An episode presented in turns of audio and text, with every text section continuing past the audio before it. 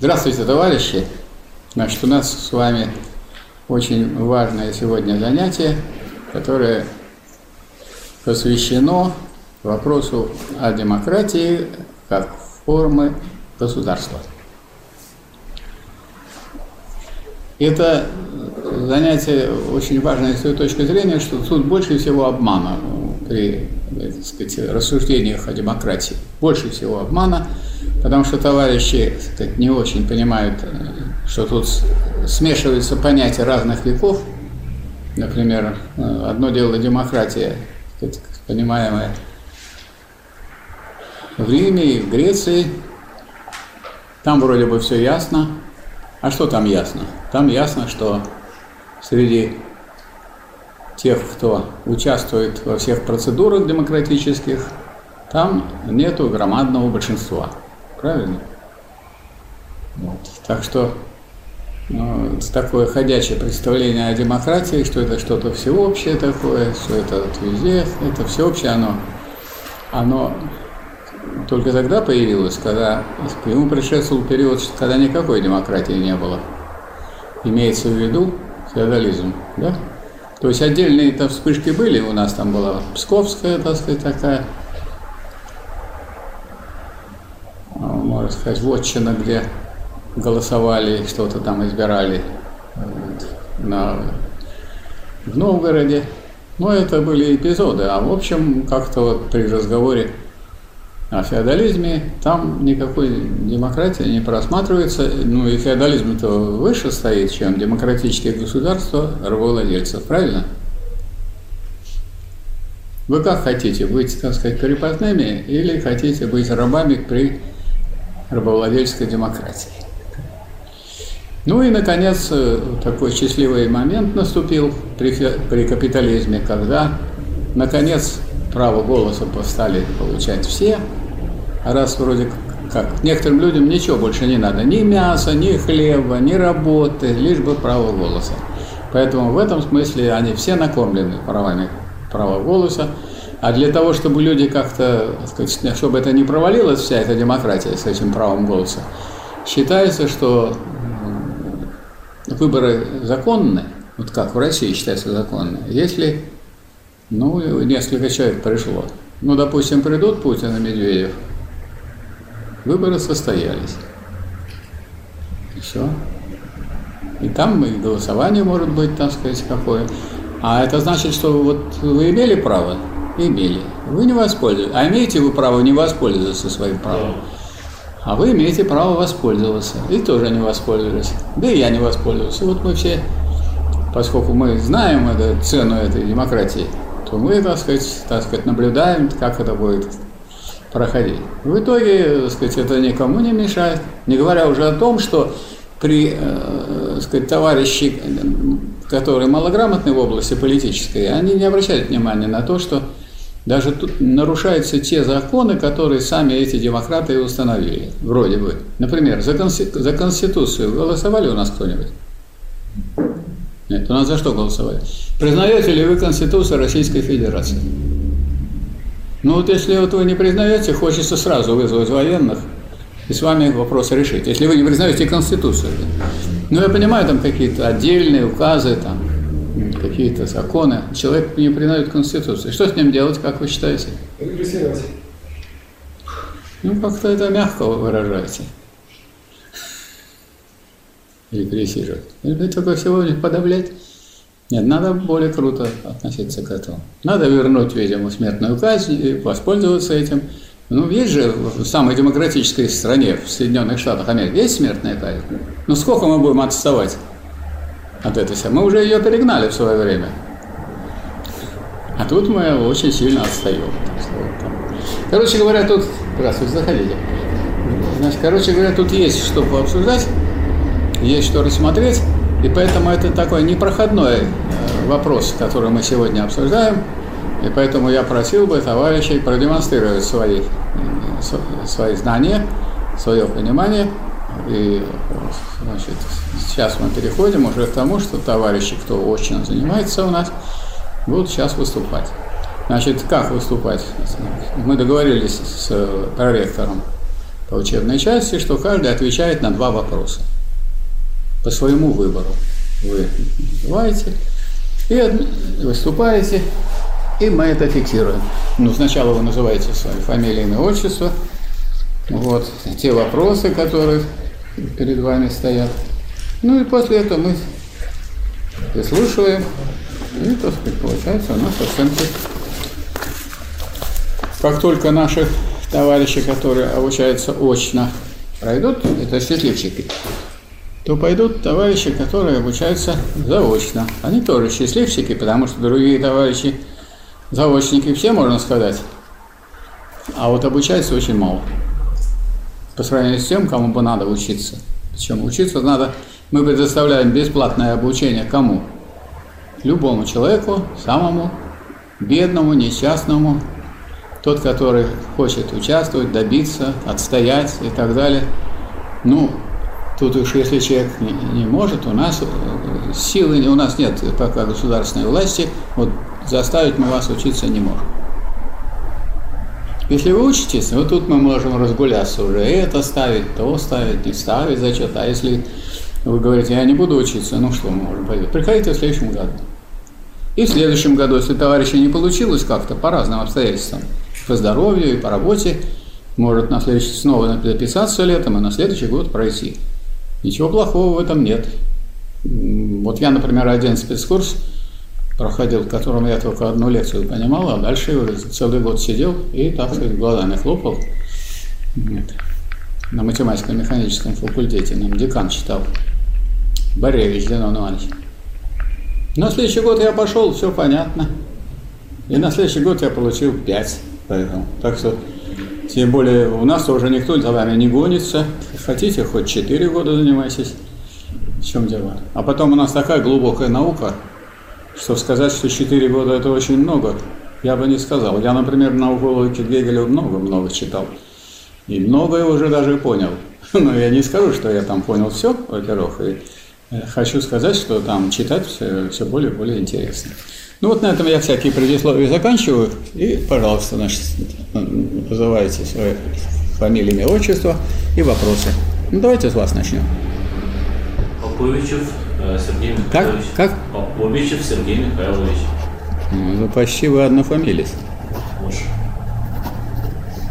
Сергей Михайлович.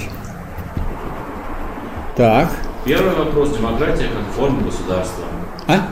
Первый вопрос. Демократия как форма государства. Демократия как форма государства. А второй? Давайте второй, второй вопрос. Рабовладельческая демократия как диктатура рабовладельцев. Рабовладельческая демократия как диктатура, рабовладельцев. Пожалуйста. Значит, демократическая форма – это как форма, при которой в принятии решений принимает э, участие, ну, в современном понимании это все население, которое, которое может голосовать. Вот, а в, в изначальном понимании, в греческом, принимали участие в принятии решений только состоятельные мужчины. А где это вот вы такое нашли в современном понимании все население? В какой стране? Я таких стран не знаю в мире. Кто, кто достиг 18 лет в Российской Федерации? А, так это вы уже сразу начинаете ограничивать. А если мне 17 с половиной, проходите мимо, что ли? А я как раз вот э, хочу. А Кто а почему, с- а почему с гражданских 18? прав? Кто вступил в полноту гражданских прав? А всего не с 16? Не знаю, закон. Что это закон? Это у вас какой-то демократичный, не демократичный закон. Наверное, за него не, не голосовали молодые люди.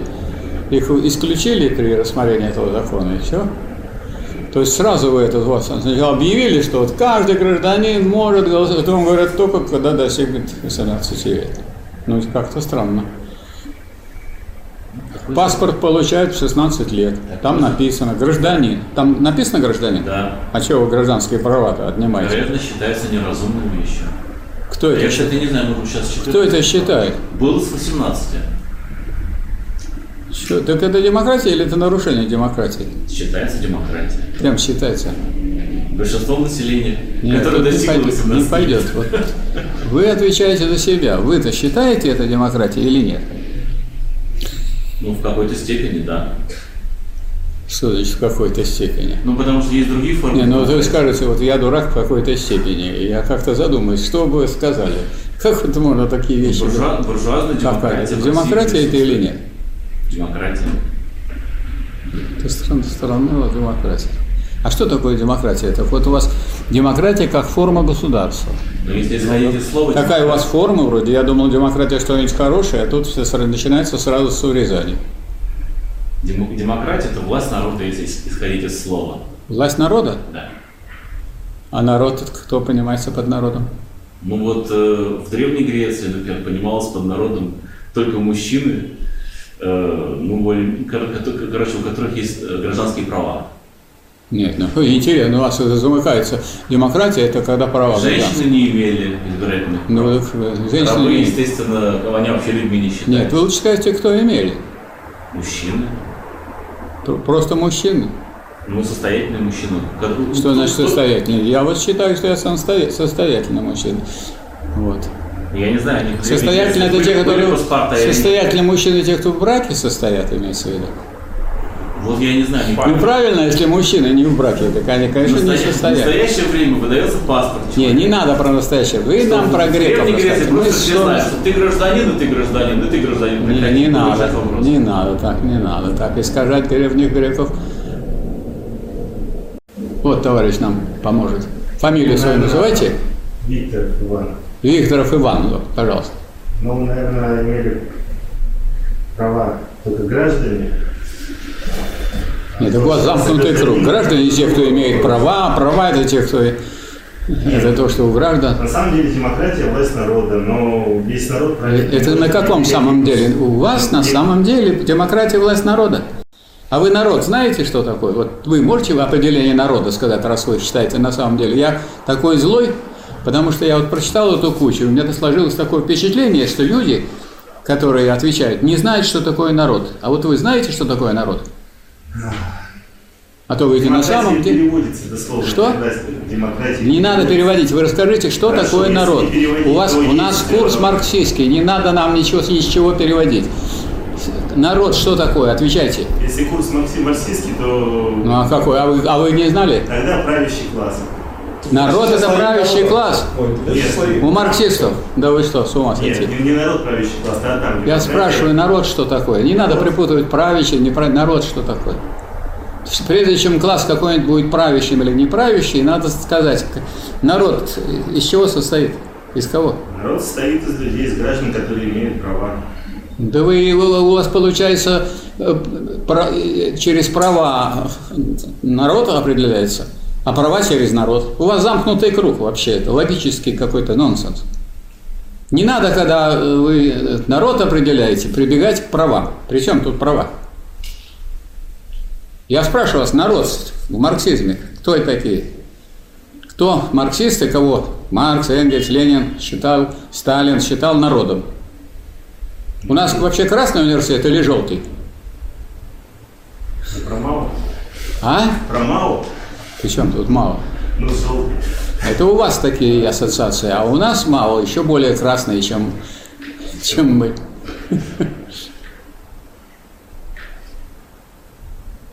Вот я, э, хоть я на вас напал, но я уже сказал, что я вот прочитал это все. Я понимаю. И это общая картина.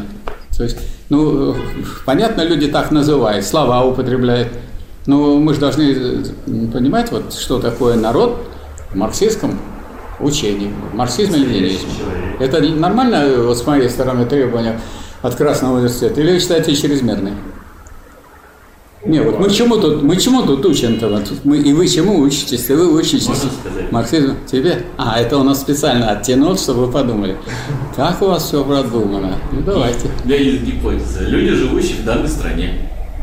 Это О, какой марксизм у вас. Трудящиеся слои. Жаль. Вот я приехал на 5, на, 5, на 5 дней и живу в этой стране. У нас таких вот бегающих, приезжающих, уезжающих.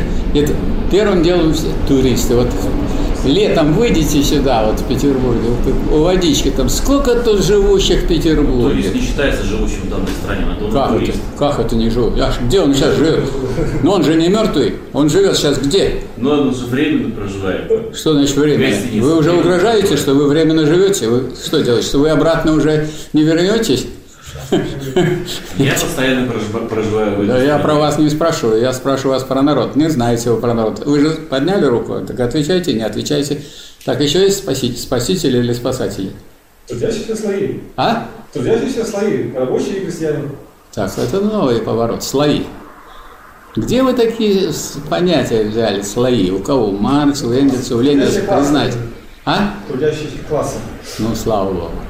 Вот видите? Да, тяжелая дорога вообще к пониманию классовой структуры общества. Если, потом у нас это же не начале занятий марксизмом, да? Мы как бы уже заканчиваем. Нам осталось немножко-немножко. Это трудящиеся э, классы общества. Ну а что, вы не можете перечислить трудящиеся классы? Их что, 10? А сколько? Рабочие и крестьяне. Рабочие и крестьяне. Ну и все.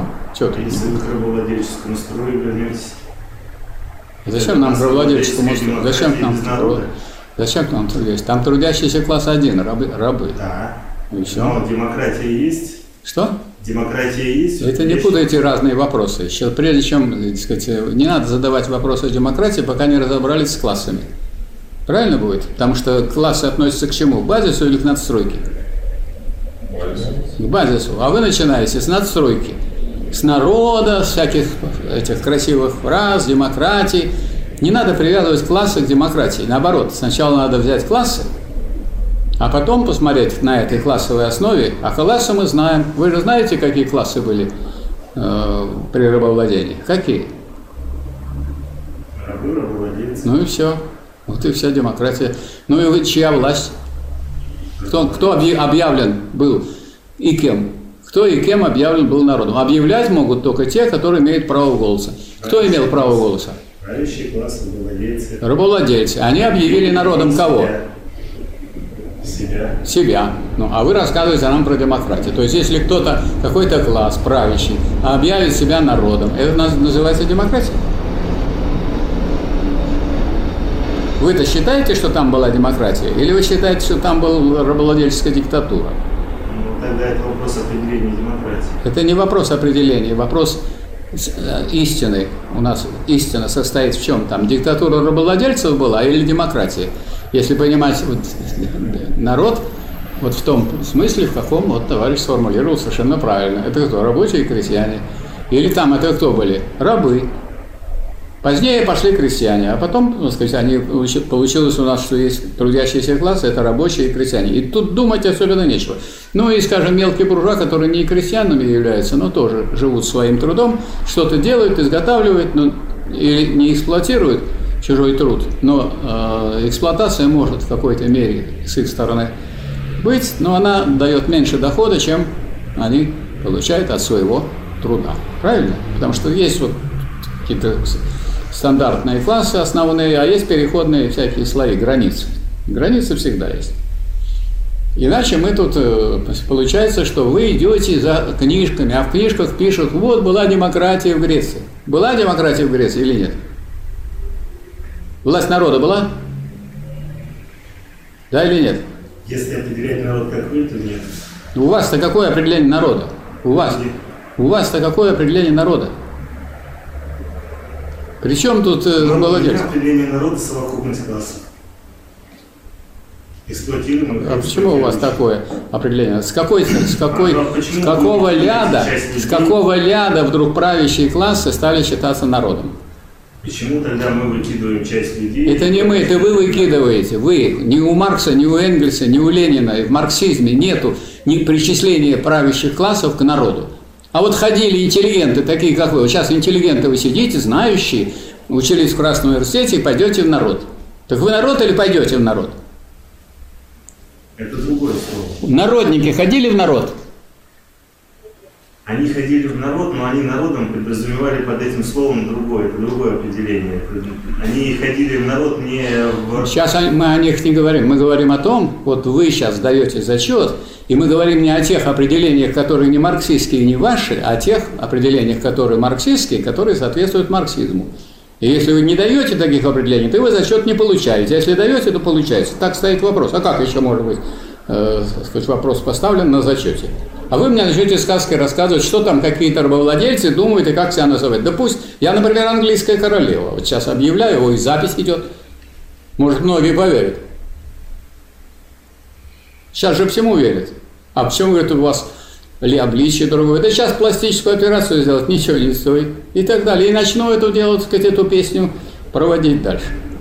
То есть вы-то должны что сделать? Вы, вы представитель марксизма.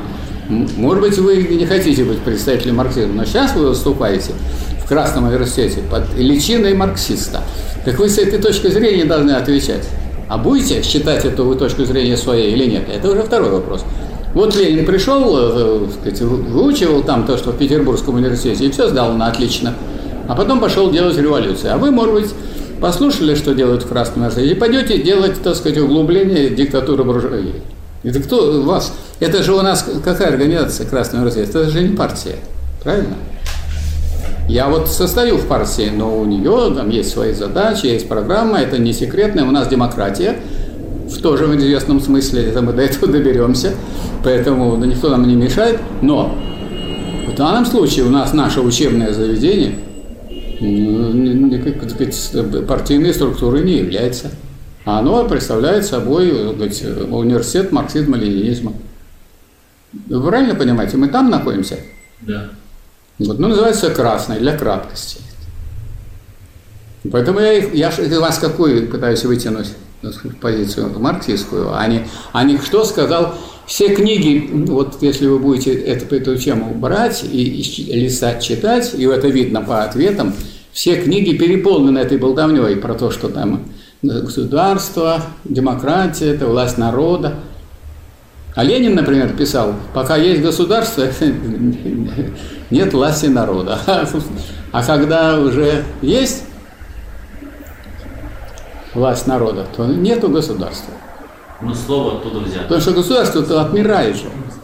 Отмирает оно вместе с уничтожением классов. То есть это вообще слово э, государство и демократия, следовательно, как какой э, термин, связанный с государством, тоже только на тот период, пока еще классы остаются. При социализме классы остаются, значит, какая тут, э, какая тут демократия?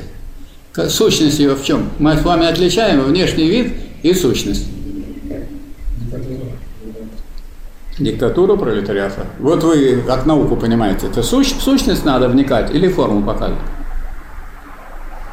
По сущности, я тоже всю жизнь носил очки.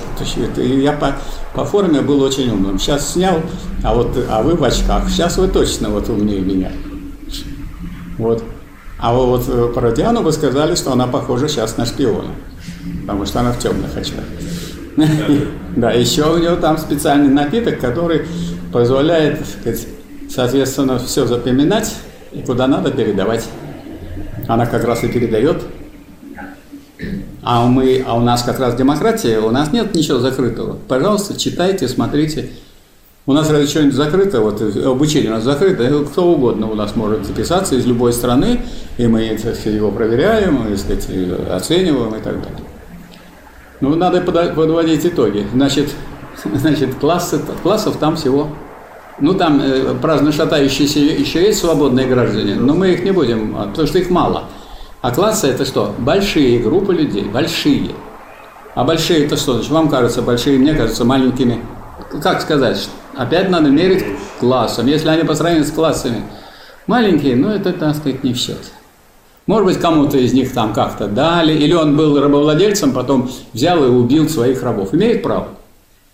А, а у него право голоса было. Оно остается, только нет у него рабов, поэтому он не рабовладелец, но гражданин. Так что если мы будем э, э, говорить так, по, по названию есть демократия в Греции? По названию есть. Есть. А по сущности есть? А по сущности нет. А по сущности нет. Так или не так? Или так, или я вас неправильно понял? Или вы меня не... Демократия придумали греки, и они не подразумевали то, что было у них. Это вы думаете, как вы как не, не вполне обу, не получивший еще зачет, поэтому так думаете. Но так думают те, которые не, не проходили Красный университет. Не греки это придумали, а рабовладельцы. Вам такое не приходило в голову? Вот они не потому придумали, что они греки, а потому что они первые придумали рабовладение. И оформили это рабовладение. Неужели, если я буду сейчас у вас все отбирать, какие деньги есть, я буду как грабеж? Я говорю, сдайте, пожалуйста, на развитие науки. И все. Сейчас такого нет. Сейчас вот все люди, которые хотят, э, забивают все телефоны предложениями, что давайте участвуйте там в криптовалютных операциях, и вы обогатитесь, уходите со своей работы и так далее.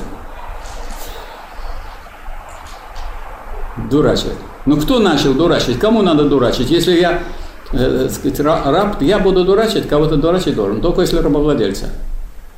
А э, работа, зачем мне дурачить? А рабовладельцы, ну, только чем меньше э, сказать, восстаний рабов, чем больше они вот слушают то, что вы рассказывали нам изначально, и, по-моему, есть такое выступление, всяко парализует их э, выступление рабов. То есть, вероятно, термин возник в связи с тем, что если сравнивать греков, например, с А? Персией соседней, там же, там же царь был, Персия. Да. А по сравнению с Персией там была демократия. Вы демократии так излагаете, как будто это что-то хорошее. А что в этом хорошего? Демократия нигде не являлась властью большинства. А вот скажите, когда у нас вот э, рабочий класс в России, когда установили э, социалистическую демократию, был в большинстве? Да. Нет, рабочий не был в большинстве. А что тогда вы? Значит, там он не был в большинстве, тут он не был в большинстве. При феодализме вообще не было демократии. Чего вы собственно рассказываете? Что кого вы защищаете? Какая ваша классовая позиция? Вы какой класс-то, собственно, представляете здесь? Идеологически. Я же не говорю о принадлежности там, какому. понятно, это трудящиеся люди. Но с какой позиции выступаете? А иначе э, вот выучивание вот таких вот разговоров, такого рода, демократия – это власть большинства. Большинства чего? Кого? И вот высший пилотаж буржуазной демократии в чем состоит? Что голосовать вот будете, пойдете голосовать, вот идите все голосовать. А вы говорит, кто? Кто будет организовывать? Кто организовывает выборы, тот и выигрывает. Получает результат. да. Сколько нам нужно, чтобы пришло человека? Да два. Чтобы законами были выборы. И вот вам будут по радио, по телевидению, в интернете все это говорить, рассказывать. Там, хотите бюллетени, хотите так голосуйте, хотите так голосуйте. Потому что никого не волнует ваши голоса. Потому что ваши голоса никакой роли не играют. Почему? Ну, потому что в чьих руках все, так сказать, рычаги формирования общественного мнения. Вы газету издаете? Не издаете. И вы не издаете. У вас телевидение канал есть? Вы издаете. Вон Диана, у нее есть канал. Вот она формирует голоса в какой-то мере. А у вас тоже нету. А у нас есть газета. Вот у нас 60 тысяч, последний номер вышел «Народной правды». Вот 60 тысяч, проголо- пусть все, кто возьмет газету, проголосуют, допустим, так, как мы призываем. И что? А у нас голосовать будет сотни миллионов, правильно? Ну, ну, это смешно, как говорят. А иначе вот грош цена тогда нашим вот таким э, такому обучению, что мы вот заучиваем, как вот Ленин говорит, повторяет и зауч- заучивает и повторяет слова. Ну, то, что вот я должен проверять, что вы умеете заучить, вот прочитать, заучить и повторить здесь. И это я должен проверять. Мне даже вот, ну, как представители науки, так сказать, и даже представители высшей школы, профессору по кафедре экономики и права, мне как-то непри- неприлично в такой роли выступать. Я, я пытаюсь передать сущность своего понимания. А? Когда я отвечаю на вопросы, стараюсь передать сущность своего понимания. Да а что не, а не заучить слова. То, что вы стараетесь, я знаю, а вот результат старания у нас э, пока э, не такой вот не очень определенный. Ну, пойдем дальше. Значит, э, при владении мы разобрались. Демократия была не- чем? Чем по сущности? Мы же различаем видимость и сущность. Диктатуры. не, просто диктатура, чьей, какой диктатуры? Вот, все понятно. Дик- То есть вывеска, вывеска какая? Диктату... э, демократия.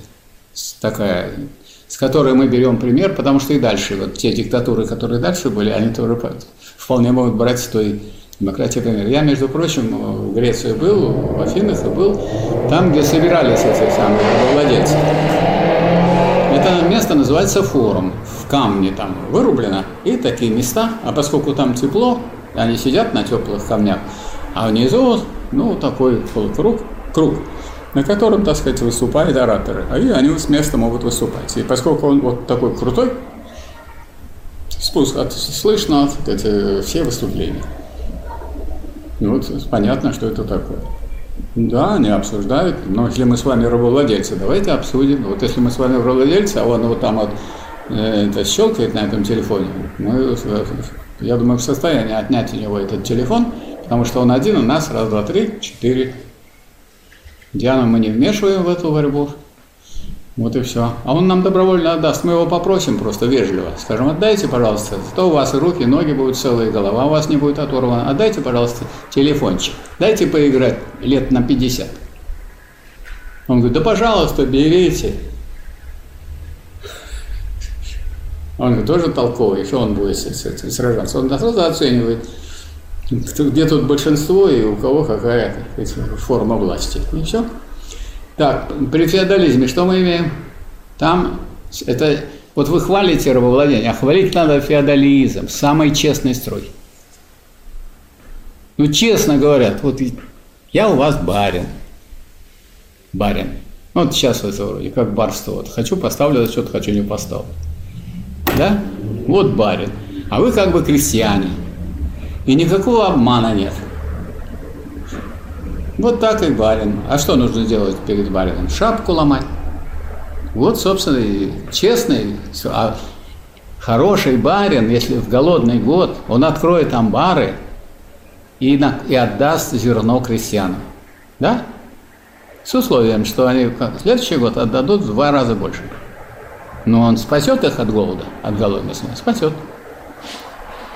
И сколько тянулся этот феодализм? Ну это же более прогрессивный строй. Феодализм, то есть без демократии, это более прогрессивный, чем демократический рабовладельческий строй. Кого это волнует из, из рабов? Демократически они обсуждали, эти рабовладельцы, как они будут нас убивать и как они будут нас эксплуатировать. Или не обсуждали, или прямо так вот царь решил, там, так сказать, эти самые хозяева решили и все. Вот при феодализме барин все и решал. Надо, если кого-то Отвезут, чтобы руки-то свои не пачкать, отвезут куда? На Сенную. Вчерашний день, часов шестом, зашел я на Сенную, там били женщину кнутом, христианку молодую. Вот она приедет, и хорошие отношения дальше, и все, она не спорит уже. Так вот, все тихо, спокойно. Некоторые сейчас вот так сказать, им нравится, тоже думают, как бы так было хорошо, чтобы женщины... Сейчас женщины, понимаешь, во все вмешиваются, везде ставят. Некоторые даже мужчины пол меняют из-за этого, чтобы быть как женщина. И, и даже чтобы жениться и тогда командовать, как некоторые женщины. Тут очень большой прогресс идет. Так, ну а при, вот при социализме в России вот было большинство у рабочего класса? А? Не было. Значит, не было демократии? Не было, Не было? Как же не было? Тоже было голосование. Как-то не было. Что это вы? Вот вы даете. У владельцев, значит, была демократия. А у рабочего класса, когда он установил советскую власть, не было демократии. Ну, в Советах-то решался вопрос по большинству голосов? Решался? В Советах решался. Ну и все, а Советы создавались кем? Рабочим классом. Значит, какая это демократия? Она не просто демократия, а какая? Просто демократии не бывает. Всегда демократия имеет какой-то смысл. Какая? Как называлась эта демократия? Пролетарская, дем... пролетарская демократия. То есть, как форма диктатуры пролетариата. Скрывали кто-нибудь, ну, Ленин, там, Сталин, что это форма диктатуры пролетариата. Это с виду вроде так просто, как демократия. На самом деле это диктатура. Если вы пойдете против пролетарской диктатуры, так сказать, вы получите соответствующее э, возмездие. Но если так э, быть до конца честным, то как рабовладельцев часть народа не могла голосовать, большая часть, Но. то есть здесь часть народа не могла голосовать. Да. Или же лишенцы. Меньшая часть, наверное. Да, ну, конечно. ну, Не- не- могла. они все и голосовали. Опять же, Разве, разве было всеобщее голосование но в Советах? были христиане, чьи голоса считались не настолько как голос Не надо, не надо. Голоса крестьян, когда уже, когда уже значит, временем, образовались колхозы, в это время, когда они были не просто крестьяне, не просто мелкие буржуа, а они уже не представляли власть мелких буржуа, а представляли собой социалистический класс. Так, в становлении. И после этого, так сказать, они получили соответствующие права. А кто не получил права, вы что, кулаков защищаете? Это самые худшие враги.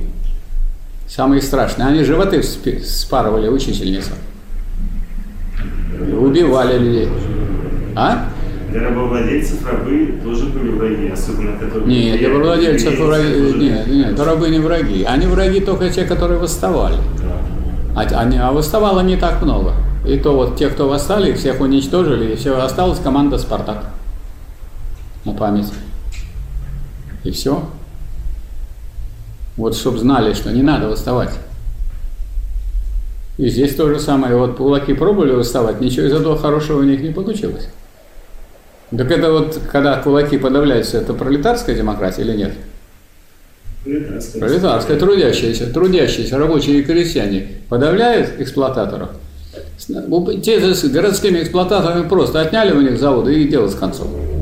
Сначала они входили в госсектор, а потом могли участвовать в качестве директоров или технических специалистов. Если никак не хотите, то до свидания.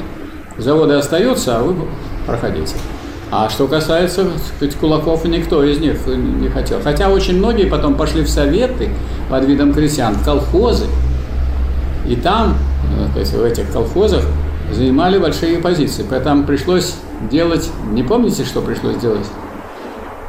Большевикам. Комбеды сделать, комитеты бедноты, потому что эти советы сельские оказались захвачены кулаками. Вот тогда мы с вами, если мы берем вот эту борьбу, рассматриваем эти вот э, движения понятий как отражение классовой борьбы, то тогда мы смотрим с какой позиции? С позиции явления или с позиции сущности? Сущность. Это правильно с позиции сущности смотреть? Ну вот я хочу вам просто доложить, как прочитавший это, я потому немножко такой злой. Думаю, сейчас вот придут наши, да, конечно, тоже начнут с той же, с- с- с- учитывая, что столько народу вот так. То есть все вроде правильно тут все говорится, а вот этой вот глубины нет. Демократия, демократия, пока есть, пока есть государство, оно не народное. Потому что демократия это что означает? Государство народа, да? Так народное государство, это же вы оправдываете тем самым и народное государство хрущевское. Это же Я демократия. такого не говорю. А? Я не оправдываю. Ну, как это? А, я- так я как следователь поступаю с вами, да? Я вам это предлагаю, отвечаю, а вы должны защищаться. У нас же зачет. Ну, зачет он, это тоже форма классовой борьбы, только в сфере идеологии. Или нет? И дело-то не в том, что вы лично держитесь за это, а дело в том, что это вот гуляет в общественном сознании сейчас. Удивительно это, что сейчас это в общественном сознании гуляет, когда у нас какая диктатура сейчас? Вот, вы вот встали и сказали, вы, Михаил Васильевич, что хотите? У нас сейчас диктатура буржуазии, а вы хотите, чтобы у нас в голове был последовательный марксизм.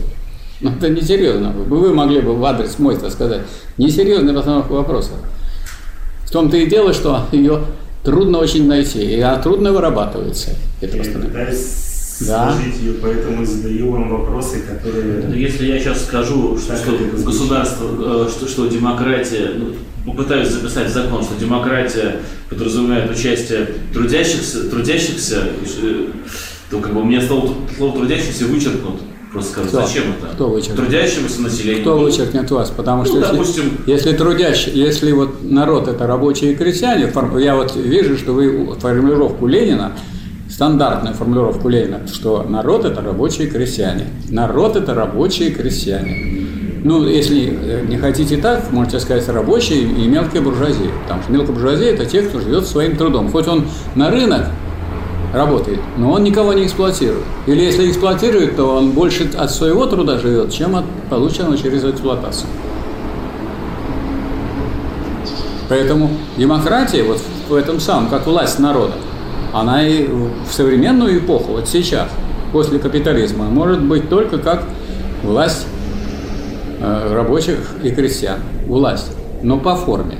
А по сущности? А по сущности никогда не бывает э, сказать, такой двуклассовой власти. А как по сущности власть всегда какая? Одноклассовая. А, а именно как это называется? Диктатура соответствующего класса. Или диктатура рабочего класса, или диктатура буржуазии. Вот Ленин очень... Вот вы можете сказать, что я на вас напал, так сказать, резко. Но вы посмотрите, как Ленин вот ставил вопрос. Тот, кто не понимает, что должна быть либо диктатура буржуазии, либо диктатура пролетариата, тот либо безнадежный идиот, либо политически настолько неграмотный, что его не только на трибуну, но и на собрание пускать стыдно.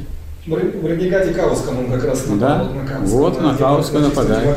А Каус же у нас же демократия, он же у нас там, и он и теоретик второго интернационала и так далее. Долго был теоретиком, пока, э, так сказать, Ленин его не заглянул, что это как ренегата. А кто такой ренегат? Предатель, отступник. Отступник. Вот про вас не скажешь, что вы отступник. Почему? Потому что пока нет куда отступать. Вот. Вот это совершенно... Вот тут вы очень грамотно ответили. Потому что если бы вы были, так сказать, заклятый марксист до того, а потом вдруг такое начали говорить, ну сказали, ну вот, он был, ну, вроде как вот, как Плеханов, был, был, был, и потом меньшевик стал. Про вас такое не скажешь, вы только вперед двигаетесь, поэтому... И если я кого-то и толкаю в какой-то мере, то я вас не вниз толкаю, я куда-то пытаюсь э, вам показать, что нужно двигаться вперед. Поэтому не надо красивыми словами увлекаться. Демократия, кроме как, раз она форма государства, а государство это машина насилия, это инструмент принуждения, поэтому слово демократия всегда имеет какое, какое значение? Прикрывает что? Диктатуру. Вот если мы на этой точке зрения, вот как вы сейчас сформулировали, демок- всякая демократия это, это, это такая э, это такая форма, которая прикрывает диктатуру какого-то класса. А всего было демократии. Всего. Три. Потому что при феодализме не было демократии. Поэтому была рабовладельческая, буржуазная и пролетарская. Все. Первобытной как быть? А? С первобытной как быть? Никак, там не было никакой демократии. Зачем там демократия? Там не было государства. Вот там-то было, там был коммунизм.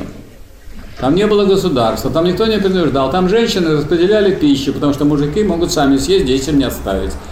Это они знали хорошо. Поэтому женщины распределяли. И вы идите, принесете там еду, зверей, так сказать. Вот почистят, распределят, чтобы на всех хватило. Если мало, ну, значит, порции будут меньше. Много, порции будут больше. Ну, распределяли в соответствии с как? Ну, если кому-то надо идти на, на работу и диких зверей еще ловить, может, ему добавят косточку. Можно глупый вопрос задать? Давайте. Если у нас есть, э, по большому счету, у нас два класса, у нас есть третий класс, у нас есть переходная форма, у нас есть э, те же крестьяне, которые, ну, короче, у нас есть мал- мелкая буржуазия, есть переходный класс. Может ли быть диктатура этого переходного класса? Не может быть. То есть, собственно, СССР, вопрос как бы... Ну, конечно. Не может быть. потому что- неустойчивая форма Почему они устойчивы? Очень устойчивая. Мелкая буржуазия разлагается, очень устойчиво разлагается на буржуазию и пролетариат. Ну, потому что не Ну так все, она и решает. Вот Поэтому вы решаете за диктатуру пролетариата или за диктатуру буржуазии. А это вы не можете тут сидеть. Вы будете на двух э, этих самых лодках сидеть, обязательно, значит, одна влево поплывет, другая вправо, а вы упадете на дно. Никакой нет, не- нету третьей диктатуры, нету. Ну, То есть получается, что как вот марксизм у Маркса, у Энгельса, у Ленина расписано, очень просто все расписано. Диктатура – это форма государства. Государство само – это есть диктатура правящего класса. Поэтому, значит, либо демократия можно рассматривать только в плане расширения тех возможностей для выражения своих позиций, которые имеет угнетенный класс. Правильно? Вот это, вот скажем, расширение демократии в том смысле, что теперь еще и, и и рабочие участвуют в этом, и участвует и крестьянство в какой-то мере. Причем, чем тверже диктатура пролетариата, тем шире демократия. Правильно? Потому что если диктатура пролетариата начинает загнивать, то вместо демократии получается контрреволюция, приход капиталистов. приход буржуазии, ликвидация, завоевание социализма. Что у нас и произошло. И этим объясняется то, что мы с вами серьезно разбираем вот этот вопрос. Это вопрос ключевой, связанный с нашей вот не какой-то там давней истории там с рабовладельцами, это все с рабовладельцами сопоставляем. Да у нас вот своя история. У нас была социалистическая демократия как форма диктатуры рабочего класса, и она означала привлечение самых широких слоев трудящихся к делу управления государством. И в программе партии было записано в дальнейшем при увеличении производительности труда, переход к шестичасовому труду, рабочему дню с обязательством для каждого трудящегося два часа без особого вознаграждения уделить обучению военному, профессиональному искусству и участию в деле государственного управления. Вот это выбросили, эту программу, выкинули при Хрущеве. А товарищи, которые вот никак не изучались ни в каком Красном университете, потому что я хочу вам сказать, если вы посмотрите, что изучалось в 50-х годах, в 50-х годах научный социализм исчез. А при э, Суслове появился некий научный коммунизм под другим названием. Не, не найдете вы ни у Маркса, ни у Энгельса, ни у Ленина научный коммунизм. Такого понятия нет. Коммунизм есть. И тогда появилась некая новая, так сказать, как бы дисциплина. И вот я в это время защищал свою докторскую диссертацию по философии. И в это время заведующий кафедрой научного коммунизма Белых, Акад Калистратович, уже написал книжку, в котором было 11 признаков развитого социализма. 11 признаков развитого социализма. А я, например, стоял на той точке зрения, что правильно писать развитой социализм так, мы вступили в этап разве то социализма. Все пишется отдельно потому что это уже не социализм, а переходный период куда? Назад. К диктатуре, буржуазии и капитализму. Мы пришли мы в, по окончании 90-х годов и к капитализму, и в 2000 году получили, наконец, желанную демократию. Как у гробовладельцев, потому что как вы голосуете, это никого не волнует. Как вы лично голосуете, как трудящиеся голосуют. Все зависит от того, у кого и Ленин это все объяснил, у кого в руках средства формирования. Только не было телевидения и не было интернета. А сейчас и интернет, и все средства массовой информации в руках у кого? У крупного капитала. А у вас есть свой канал? Нету. Газета есть? Вот у нас есть газета. Ну, вот мы можем рассчитывать на 60 тысяч. Вот дотянем, у нас была э, народная, народная правда, 200 тысяч тираж был изначальный был у нас в 91 году, 200 тысяч. Ну, 200 тысяч – это не миллион, это пятая часть миллиона. А у нас миллионы, десятки миллионов жителей. Поэтому, имея, скажем, газету тиражом 200 тысяч экземпляров, ну вот мы тут добились снятия Собчака, потому что был э, здесь велась дискуссия между Собчаком и Яковлевым. Мы выступали газетой за Яковлева, и в это время напечатали миллион – вот я этим занимался. Миллион. И там, когда Собчак вывесил, как что он, так сказать, вот, на, все, на Невском такие портреты, что вот он там какие-то бумаги пишет. Мы эти бумаги превратили в конверт, в котором, так сказать, предполагалось, что он что-то получает. А тут всякие яства он, потому что любил красную икру. Вот и голосуйте. Он пролетел. То есть можно что-то делать и в буржуазном обществе или, или в таком, которое находится в переходном периоде обратно э, буржуазному обществу. Тем более и сейчас можно. Вам кто-нибудь мешает заниматься, изучать Ленина, Маркса? Кто-нибудь приходил к вам с ружьем? Ко мне не приходили ни разу. И никто меня никогда ничего, так сказать, не пугал. Я все какие-то были там научные степени и звания все получил. Я и профессор э, кафедры социальной философии и философии истории, и был профессор кафедры экономики и права, и ученое звание у меня профессор по кафедре экономики и права. И все это получено в период буржуазной диктатуры, поэтому я вам излагаю, ну, как представитель, так сказать, титулованный представитель этой самой науки. А наука в целом у нас носит сейчас буржуазный характер. То есть я, конечно, нахожусь в этом смысле в меньшинстве.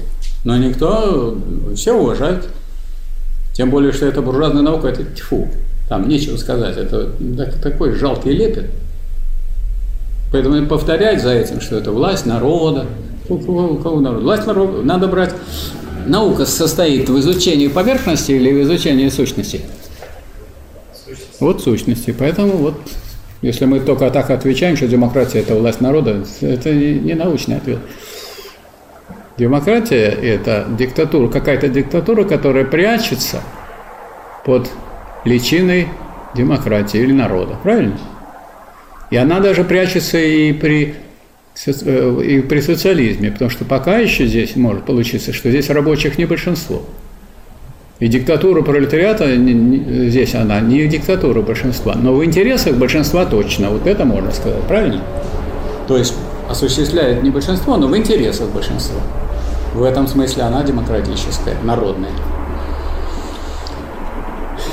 Так. Ну и кому я могу поставить зачет из выступавших? Пока только один Пока вот ему. выступал. И то с подачи вот товарищей. Слушайте, но то, что демократия это всегда диктатура, по сущности, Дик- я вот сам этого вывести не мог. Слово диктатура это не по сущности. Сущность Вы выбросили, сразу класс выбросили. Демократия – это форма государства. По сущности это диктатура класса. А как вы слово класс потеряли по дороге, у вас уже никакой сущности нет. Опять только чисто форма. Еще раз, демократия это диктатура, Правящего класса. да, правящего класса, конечно. Но если класс такой, который за интересы трудящихся борется, как рабочий класс, это диктатура рабочего класса, это пролетарская демократия. А если он борется за интересы рабовладельцев, то это какая демократия? Рабовладельческая демократия. Хоть назовите ее демократией, хоть рабовладельческая диктатура, это сути не меняет. По форме так, а по сути так.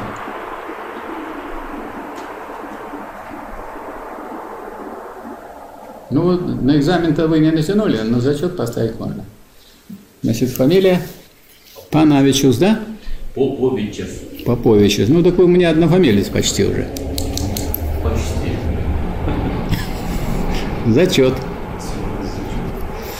Так, какой у нас? Кто хочет и с каким вопросом выступить? Давайте. Я. Вы? Давайте. Вы так тихо от, от- в окопе отсиделись, и так вот смотри, он видел, тут стрельба была, все, он сейчас так раз сбоку выйдет и ответит, и получит зачет. Вот посмотрите, сейчас проверим. Я резерв. Так, фамилия Кузьмин Кузьмин. Имя, отчество. Григорий Александрович. Григорий Александрович? Пожалуйста, Григорий Александрович. Так, я хотел бы ответить на вопрос социалистическое государство как полугосударство. Это где вторая половина? Пятый вопрос.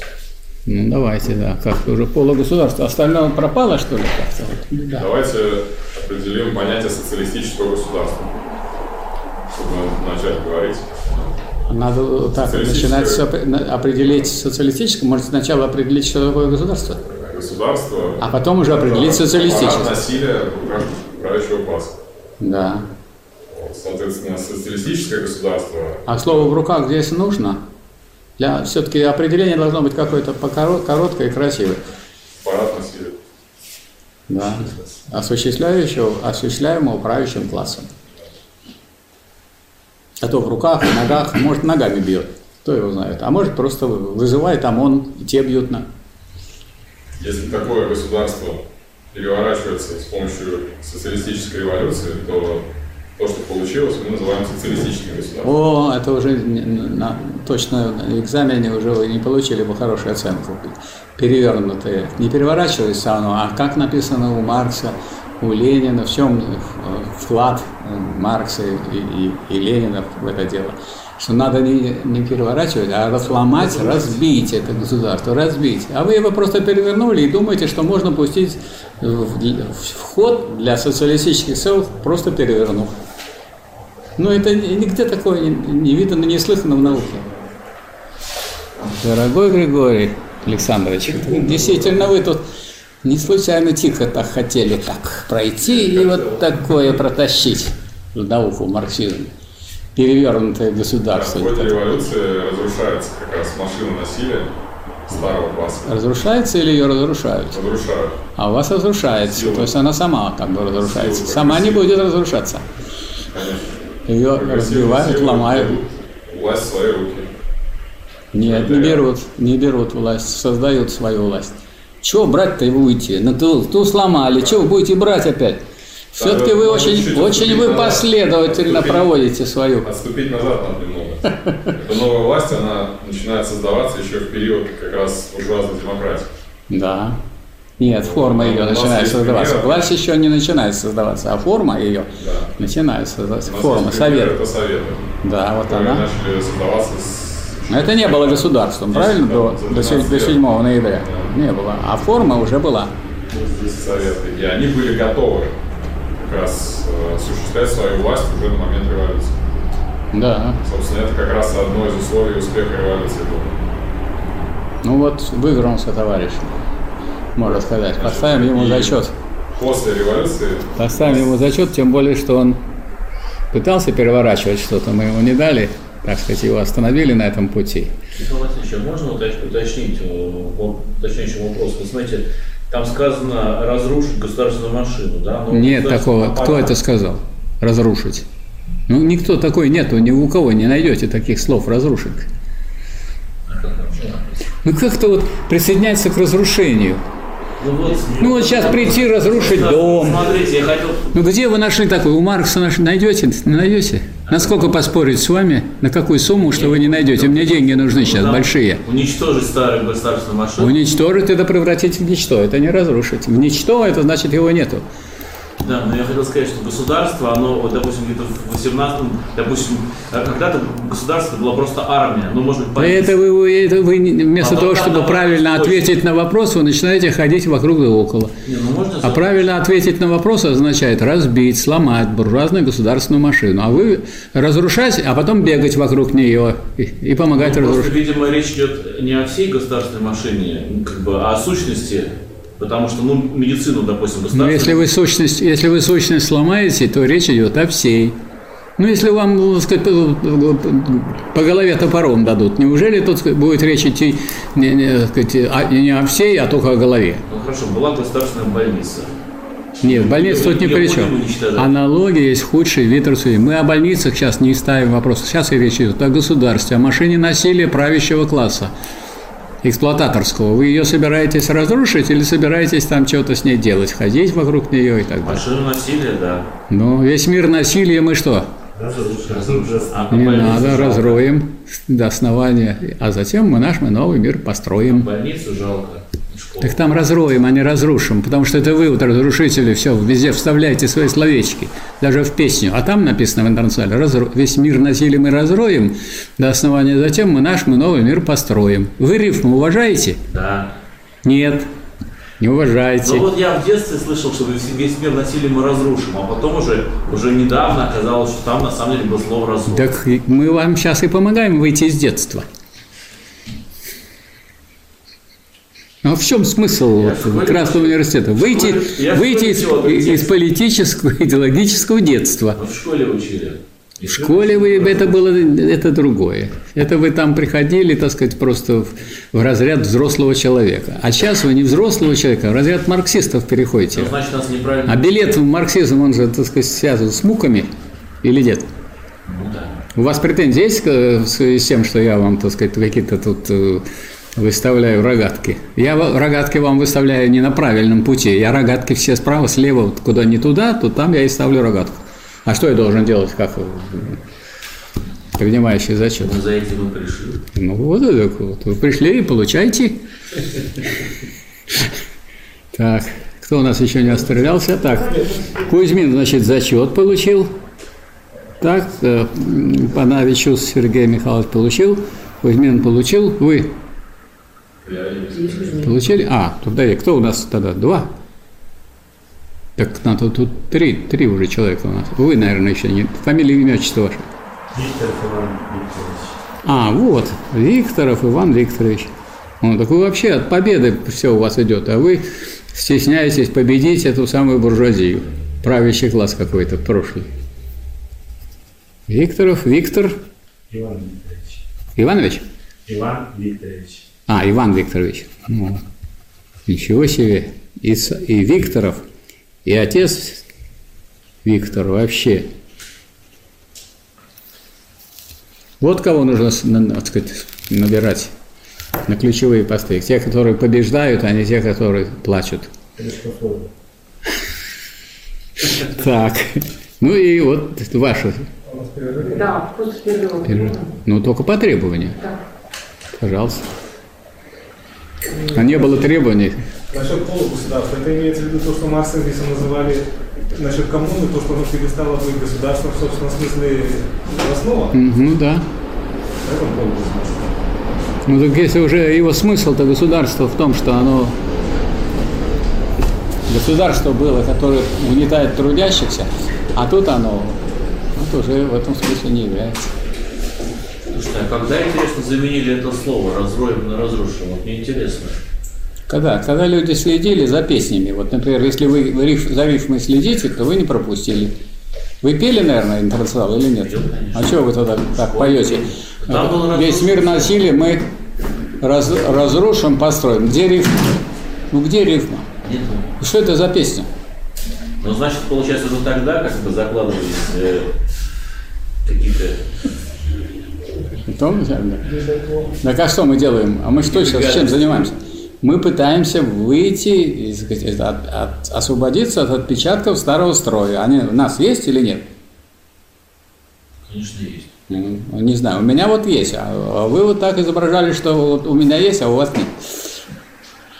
Другое дело, что там ну, в одном, в другом, в третьем, но есть же эти отпечатки, конечно. Вы же, мы же не можем ос- освободиться совсем от того строя, в котором мы живем.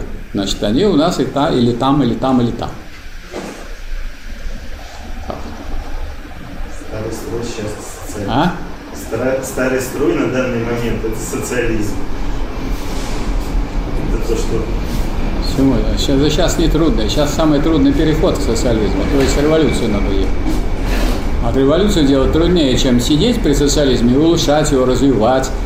Это вообще не было сильно трудно. Самое трудное вот это, это скачок совершить. Это надо скачок совершить снова, правильно? Переход от одной формации к другой. Мы же вернулись в старую формацию. То есть это, так сказать, можно сказать, ну, неблагодарные потомки. Это так сказать, относится к тем, кто в 60-х годах голосовал за это отказ от диктатуры пролетариата. Демократия-то осталась. Только она уже не форма Они диктатуры пролетариата. голосовали. Это получается просто такое тотальное непонимание. Почему тотально-то? Ну, так. Они же не, они же не- у них же не было планов вернуться к капитализму. были. Если не было, не вернулось. Были, конечно. Ну, вы посмотрите, сколько людей, которые сейчас, так сказать, погрязли в буржуазной идеологии, что это вот с того времени, это было... Значит, до этого диктатура пролетариата боролась, помалкивали, сидели, а думали, как у- уничтожить это и стать справными хозяевами. Вот они стали справные хозяева. Одни за границу уехали, другие, значит, завели себе, обманывали всякого рода ваучерами людей, сделали, скупили э, пароходы, заводы и так далее, и эксплуатируют трудящихся. Вот вы ваучеры брали? Зачем? А что с ними было делать? Ничего Я их родителям отдал, свой, свой родителям отдал. Да, всегда. А зачем вы его брали? А что надо было делать? Не брать? Я, например, не брал. Но я не вижу тут никакой революционности, я просто, значит, э, могу вам просто сказать, когда в порядке, так сказать, вот у нас сейчас перерыв, я не, взял ваучеры, и, жена не взяла. И очень внимательно следила, чтобы я не взял. А тут теща моя говорит, Миша, тут мне нужно оформить там дачу, вот, ты дай мне свой ваучер. Но я жене сказала, что не буду брать. Я пошел в магазин и купил ваучер. Может, ваш. Я отдал Мы теще. не продавали. Я отдал теще. И тут вдруг через какое-то время жена узнает, что я отдал ваучер теще. Ты, говорит, теще ваучер моей маме отдал? Ваучер отдал. Значит, ты э, его взял? Я говорю, не взял. Ну ты отдал? Отдал. Значит, взял? Нет, не взял. А что? Как что, говорю, я э, пошел в магазин и купил ваучер. И отдал теще. На этом у меня семейная, так сказать, борьба завершилась. А теперь я расскажу, что это означает на практике. На практике, значит, все, кто приватизировали свою квартиру, потом с помощью этих ваучеров и другим образом. Они оказались мелкими-мелкими частными собственниками, которые подавить может любой более крупный собственник. А скажем, вот мы э, не приватизировали квартиру, то есть мы не ходили, денег не платили, заявления не писали, в очередях не стояли. А теперь приходят мрачные люди и говорят, ну у вас приватизированная квартира? Нет. Ну тогда вам бесплатно, говорят они. И делают. Почему? А потому что наша квартира принадлежит, ну вот у нее хозяин как бы считается я в Выборгском районе, Выборгская администрация. Пусть они и делают. Надо было сделать вместо металлических труб пластмассовые, пришли, говорит, вам приватизированное, тогда платно. Я говорю, нет, не приватизированное, тогда бесплатно. С грустью так сделали и ушли. И все. Я представитель более крупной организации в этом смысле. Нет, у меня родители... Более того, если вы приватизировали квартиру, вы закон жилищный кодекс не читали? Вот если квартира ваша, а представьте себе, вот сейчас решили сделать, сейчас вот трассы всякие делают, и вот через ваш дом должна пройти дорога. Таких много случаев. Ну, в некоторых случаях вы видите, что если не прямо, то прямо вот некоторая дорога идет перед, вот прямо, причем на эстакаде, прямо вы на третьем или четвертом этаже, мимо вас проносятся огромные машины, и так все время. И ни, ни жизни невозможно уже там. Вот как там у черной овечки.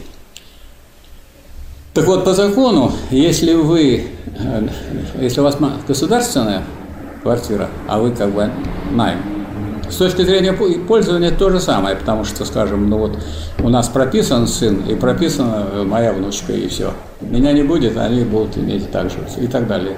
То есть это не, не имеет никакого значения.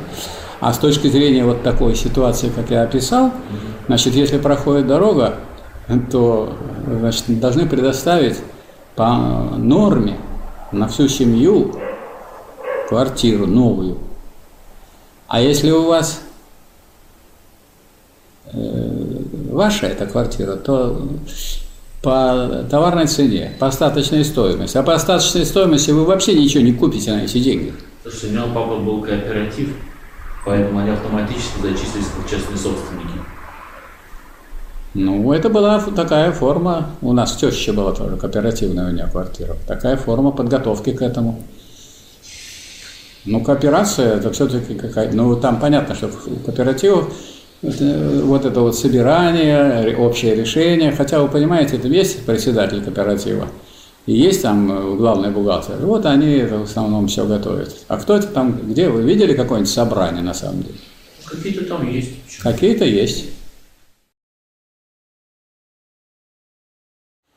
Так, продолжаем, товарищи. Значит, у нас из э, очно занимающихся один остался. Так, значит, ваша фамилия? Абрамов Алексей Отчество? Владимирович. Так, слушаю вас. На какие вопросы вы хотите? На какой вопрос вы хотите Вот ответить? Социалистическая э, демократия как диктатура пролетариата. То есть она выглядит как диктатура пролетариата? По-моему, это, это такая формулировка есть у вас? Так? Ну так вопрос звучит в смысле. А так вам никто не мешает и, вопрос проанализировать. Она выглядит как диктатура или выглядит как демократия? Вот до этого все диктатуры выглядели как демократии, да? Ну Вот и, и ельческая диктатура, и буржуазная диктатура выглядят как демократия. А у вас выходит при социализме такой строй, при котором даже демократия выглядит как диктатура. Какой-то плохой, правда, строй? Что такой строй противный? Как вы его представляете? Вы что, это агитатор пришли кого-то агитировать? Вы за что? За социализм или против социализма агитируете? Вот эти, это вы вместе со своим Лениным, опираясь на Маркса с Энгельсом и Сталином, значит, так придумали, что у вас даже демократия как, как диктатура. А на самом деле, вы слово форма-то куда дели? У вас вы применяете вообще такие категории, как форма и сущность. Форма и сущность из какого тома науки логики? Второй? Второй. Изучение о сущности. А вот до сих пор, товарищи, вот на первом часу, они все выступали вот около первого тома. Сущность любого государства есть диктатура. Ну, поэтому, вот, поэтому, да? и, вот поэтому и говорите соответственно, а вы просто как диктатура. Нет, я прочитал вопрос. Просто зачитал вопрос, чтобы было понятно. А вам никто. Я вам слово дал. Как, как хотите, так и отвечайте. Значит, решили прочитать вопросы, полностью с ним солидаризировались. Может, он такой специально так сформулирован, чтобы вас запутать. Вы же находитесь в обществе буржуазной диктатуры. Тут надо ждать со всех сторон какие-нибудь подножки. Форма этого государства есть ну, пролетарская демократия. Да, хорошо. Пролетарская демократия. А сущность? Сущность диктатура пролетариата. Ну и все тогда. И тогда все ясно, и все. Вот если так сказать, что есть государство, форма его пролетарская демократия, и сразу уже формой уже сказано, что уже видно, куда двигаться, раз пролетарская демократия, а не демократия вообще. Вот. Потому что все равно не народ весь. Пролетарская демократия. То есть для кого это демократия? Для пролетариата. То есть для тех трудящихся слоев, которые не эксплуатируют чужой труд. И действует в интересах большинства. Вот, и действует в интересах не большинства. Почему большинство-то оно действует в интересах? С чего вы взяли это? Что оно действует в интересах большинства? А если меньшинство, рабочий класс? Вот революцию, когда рабочий класс сделал, а крестьяне мелко буржуазии. А? А рабочих было меньшинство, конечно. Ну так и что? Так, так диктатура рабочего класса. Это, это по-вашему, в инте- в интересах большинства? Они выступают в интересах большинства. Но Они, по- они непосредственно их, выступают? Ну, их меньшинство. Они непос- непосредственно выступают или в конечном счете? Вот пока шла коллективизация, пока не было коллективизации, что-то с этим большинством не очень здорово получалось. А вот когда уже коллективизация прошла, там точно уже в интересах большинства. А до этого... Ну, тогда важно различать, наверное, какой, каком... А вот вы такого и не слышали у Ленина, что диктатура пролетариата есть упорная борьба. Кровавая и бескровная, насильственная и мирная, военная и хозяйственная, педагогическая и администраторская, против сил и традиций старого общества. Вы сразу раз и все. В интересах большинства, какого большинства? Рабочий класс осуществляет свою диктатуру, действует в чьих интересах? Своих. Своих. И, и вот если бы это касалось отдельных людей, мы бы сказали, вот он в своих интересах эгоист. Я в своих интересах тоже эгоист. А если вы класс берете, класс это не эгоист, класс это другая категория совсем. Это не один. Класс это это значительная часть общества, и классов всегда мало. Есть классы два противоположных, а промежуточный класс, он хоть к этому большинству присоединяется, часть туда присоединяется, часть сюда. Скажите, пожалуйста, в гражданскую войну куда присоединялись представители мелкой буржуазии? Белым. Почему это к белым? Вот вы даете. Ну, Тихий Дон хотя бы читали? Что к белым? Их сначала к белым, потом к красным, потом опять к белым. А вы это однозначно так сп- спрямляете к белым. Ну как же так? Что, мало этих крестьян у нас работ, бедняков э, было в Красной Армии? Ну это же мелкая Я- буржуа. Я вас понял, что вы больше про среднего крестьянства. Ну и среднее что? И среднее крестьянство все пошло э, Нет, не все пошло. с белыми? Нет, но они дольше колебались, потому что они не были... Это, нет, уже это вы сейчас начинаете колебаться. То сказали, что они все туда пошли, а теперь уже начинаете колебаться и говорите, часть пошла, часть не пошла. Да, в большинстве была за красных. Во. Ну, доколебались наконец. В большинстве, да, за красных. Вот. Ну, тогда мы рисуем, значит, что мы рисуем? Мы рисуем действительную картину, в которой есть, а, являющаяся форма, пролетарская демократия, да, советская власть, советская демократия. И, э, так сказать, сущность. А сущность, конечно, какая может быть у государства? Какая может быть у государства сущность по понятию? Только диктатура класса. Того класса. А класса тут всегда один. Если это какая-то демократия, то класс один, который осуществляет свою диктатуру. Либо буржуазия, буржуазная диктатура, либо пролетарская. Вот Ленин это очень резко. Вот вы скажете, что я очень резко выступаю. Да я это очень мягко. Вот Ленин говорил так, что тот, кто не понимает, что должна быть либо диктатура пролетариата, либо диктатура буржуазии, тот либо безнадежный идиот, либо политически настолько неграмотен, что его не только на трибуну, но и на собрание пускать стыдно. И сколько он не говорил, но не получается у него. Не получается. То есть не, не прислушиваются к Ленину. То ищут какие-то формулировки дурацких учебников. Вот все, вот, о чем мы вначале говорили, это все из дурацких учебников, про которых вы про автора ничего хорошего сказать не только не можете и не знаете даже. Чем он вообще, вообще чем он занимался, вот, особенно в эти перестроечные, полуперестроечные годы, когда наступала контрреволюция, где, на какой стороне эти люди были? Они тогда припеваючи жили, и сейчас припеваючи живут. Кто мешал им, им пропагандировать э, диктатуру пролетариата? Вот нам никто ничего не закрывал. Вот мы создали Красный университет, нам кто-нибудь помешал? Диана, вам кто-нибудь когда-нибудь мешал? Нет. Нам скорее не помогает, а, а мешать тоже я вот не, я не знаю, мне никто, ни один человек не помешал. Причем, если я публично выступаю на том же или на канале Фонда рабочих отделений, или на Ленру. И что, мне кто-нибудь мешает? Ну, одни ругаются, конечно, есть такие, которым не нравится. Это нормально, что не нравится. Если вы выступаете и всем нравится, то что-то с вами... Правильно? Ну как это может всем нравиться? То что если у нас общество расколото на противоположные классы, и всем нравится, да это какая-то вот болотная такая жижа, что она и тут, и тут годится. А поэтому начинают такие слова. Мы за человека. За, одного, за одного я знаю фамилию этого человека. Сейчас вот фамилия того человека, который выступает, Абрамов. Алексей Владимирович, Владимирович, я ему ставлю зачет. Не потому, что он мне понравился, а потому что он, в общем, в целом правильно все сказал. И зачет мы, товарищи наши, получили, ну, так сказать, не, не сразу и неспроста.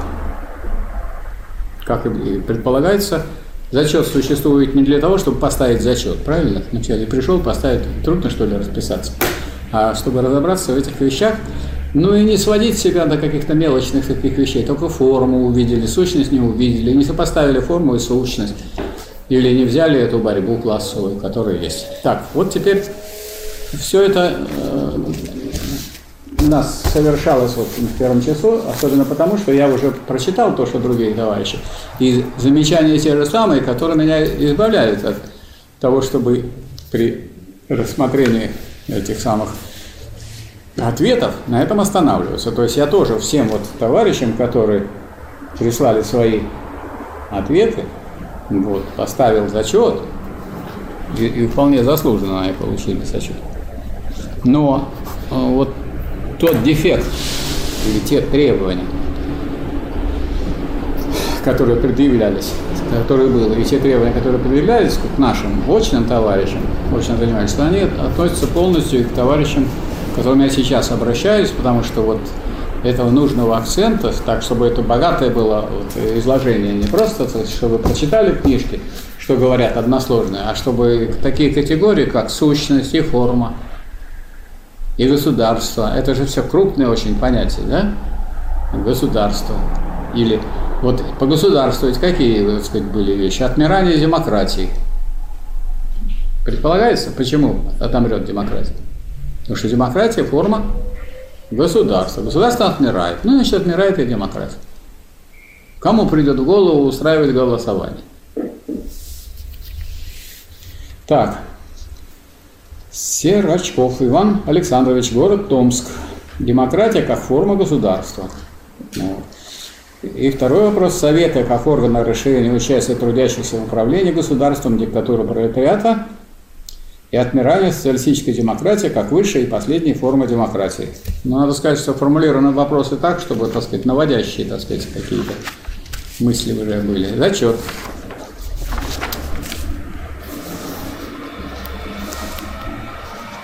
Так, Абрамов Алексей Владимирович.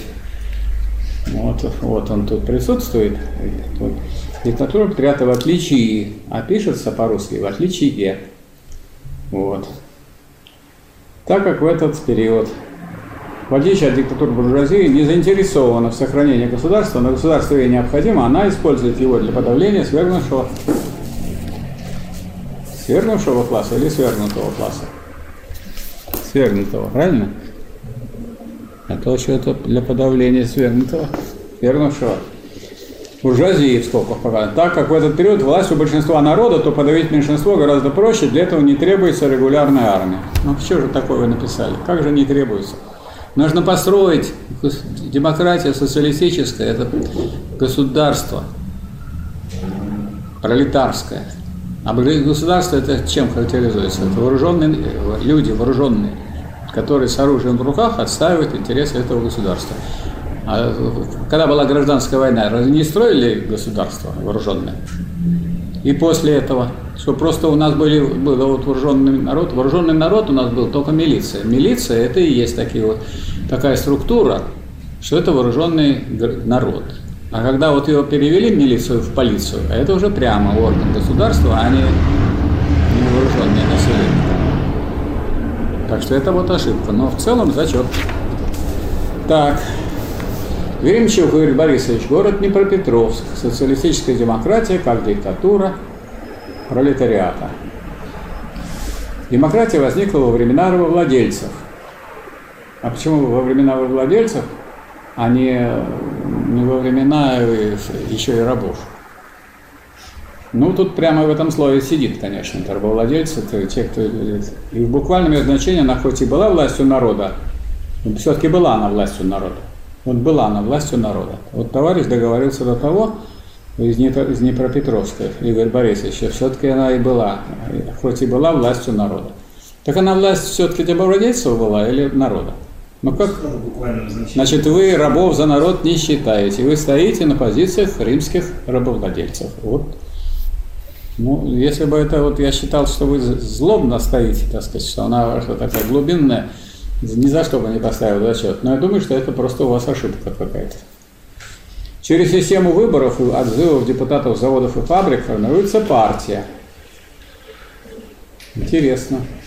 Которая занимается напрямую государственным управлением. Так разве партия формируется? Партия формируется как союз единомышленников, готовых бороться до конца своей жизни за интересы своего класса. А вот через систему выборов и отзывов депутатов формируется государственный аппарат советской власти.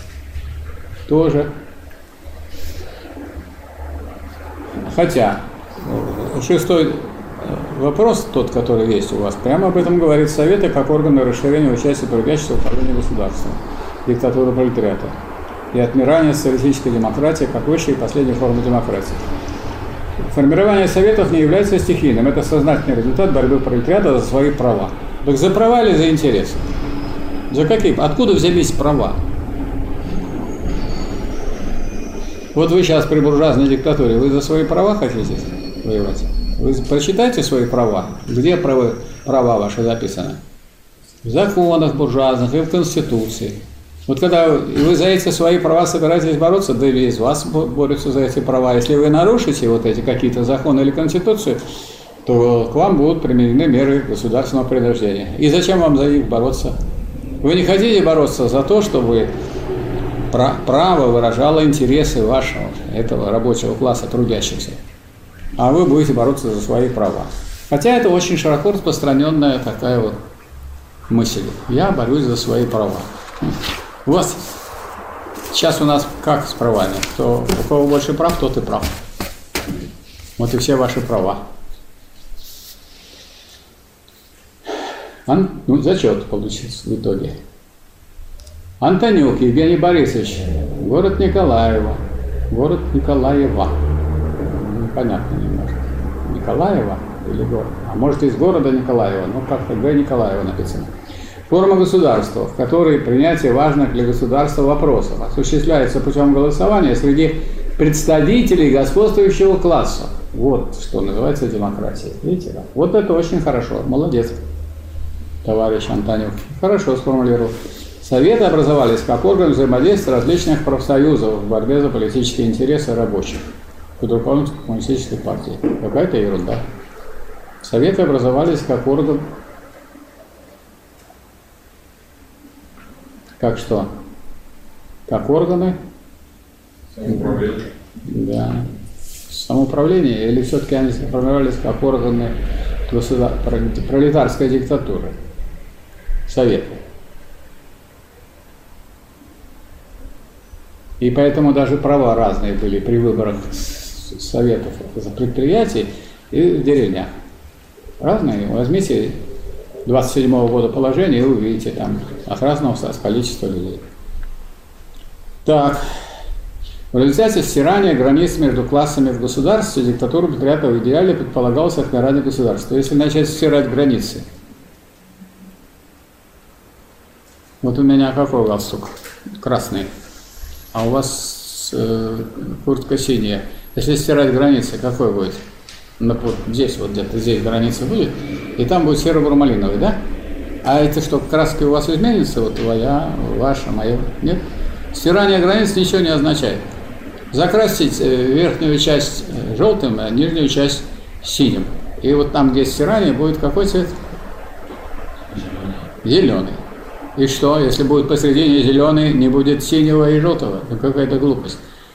То есть вот элементарные, так сказать, ошибки, которые говорят о том, что это не продумано. В результате стирания границ между классами. Нигде о стирании границ вы ни у Маркса, ни у Ленина не найдете это. О, эти умные люди, которые думали над каждым словом, над каждым понятием, говорили о чем? О полном уничтожении класса, уничтожении. То есть, чтобы превратить деление на классы во что? В ничто. Чтобы не было деления на классы. А если у нас, вот, вот я капиталист, а вы рабочий, у нас стирание граней. Я, если, так сказать, что у меня остается, так сказать, от обжорства, так сказать, я вам чуть-чуть передаю. И грани стираются. Ну, как хорошо. Приходите, завтра у нас еще там залежало есть.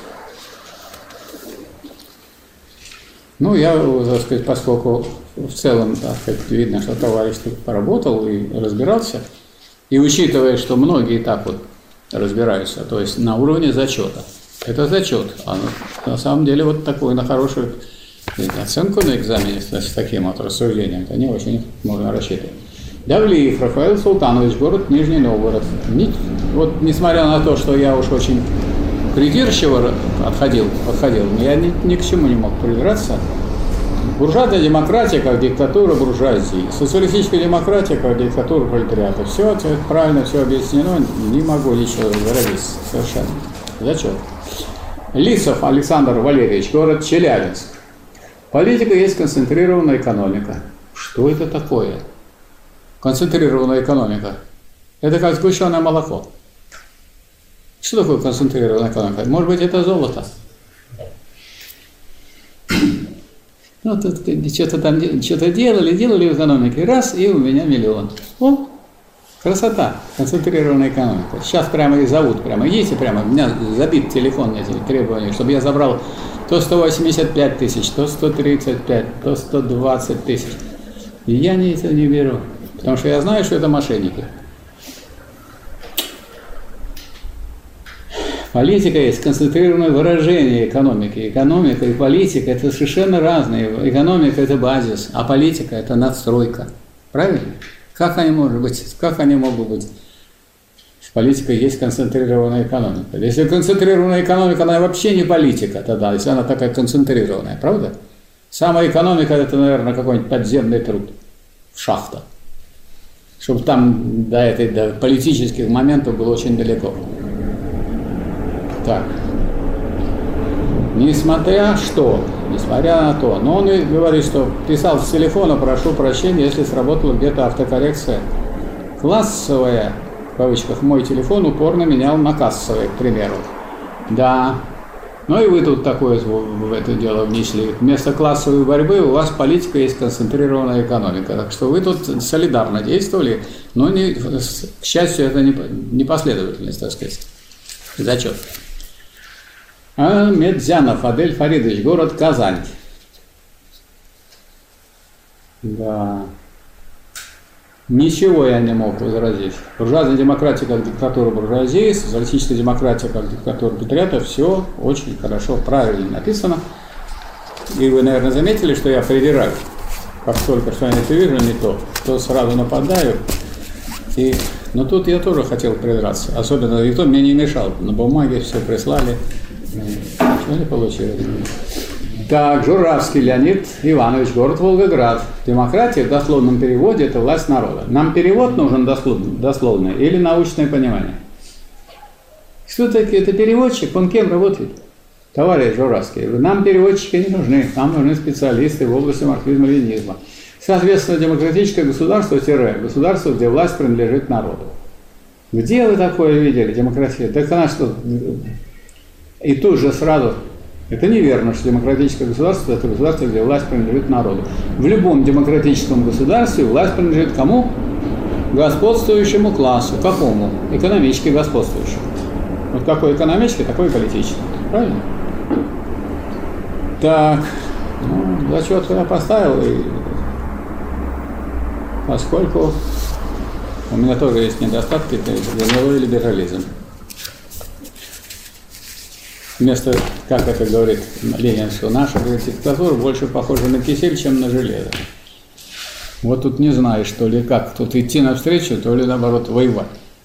И таких формулировок. Так, Самохвалова Екатерина Александровна, город Ставрополь. Да. Ничего только я не, не, не хотел. Вот в одном случае э, поправил, что вот э,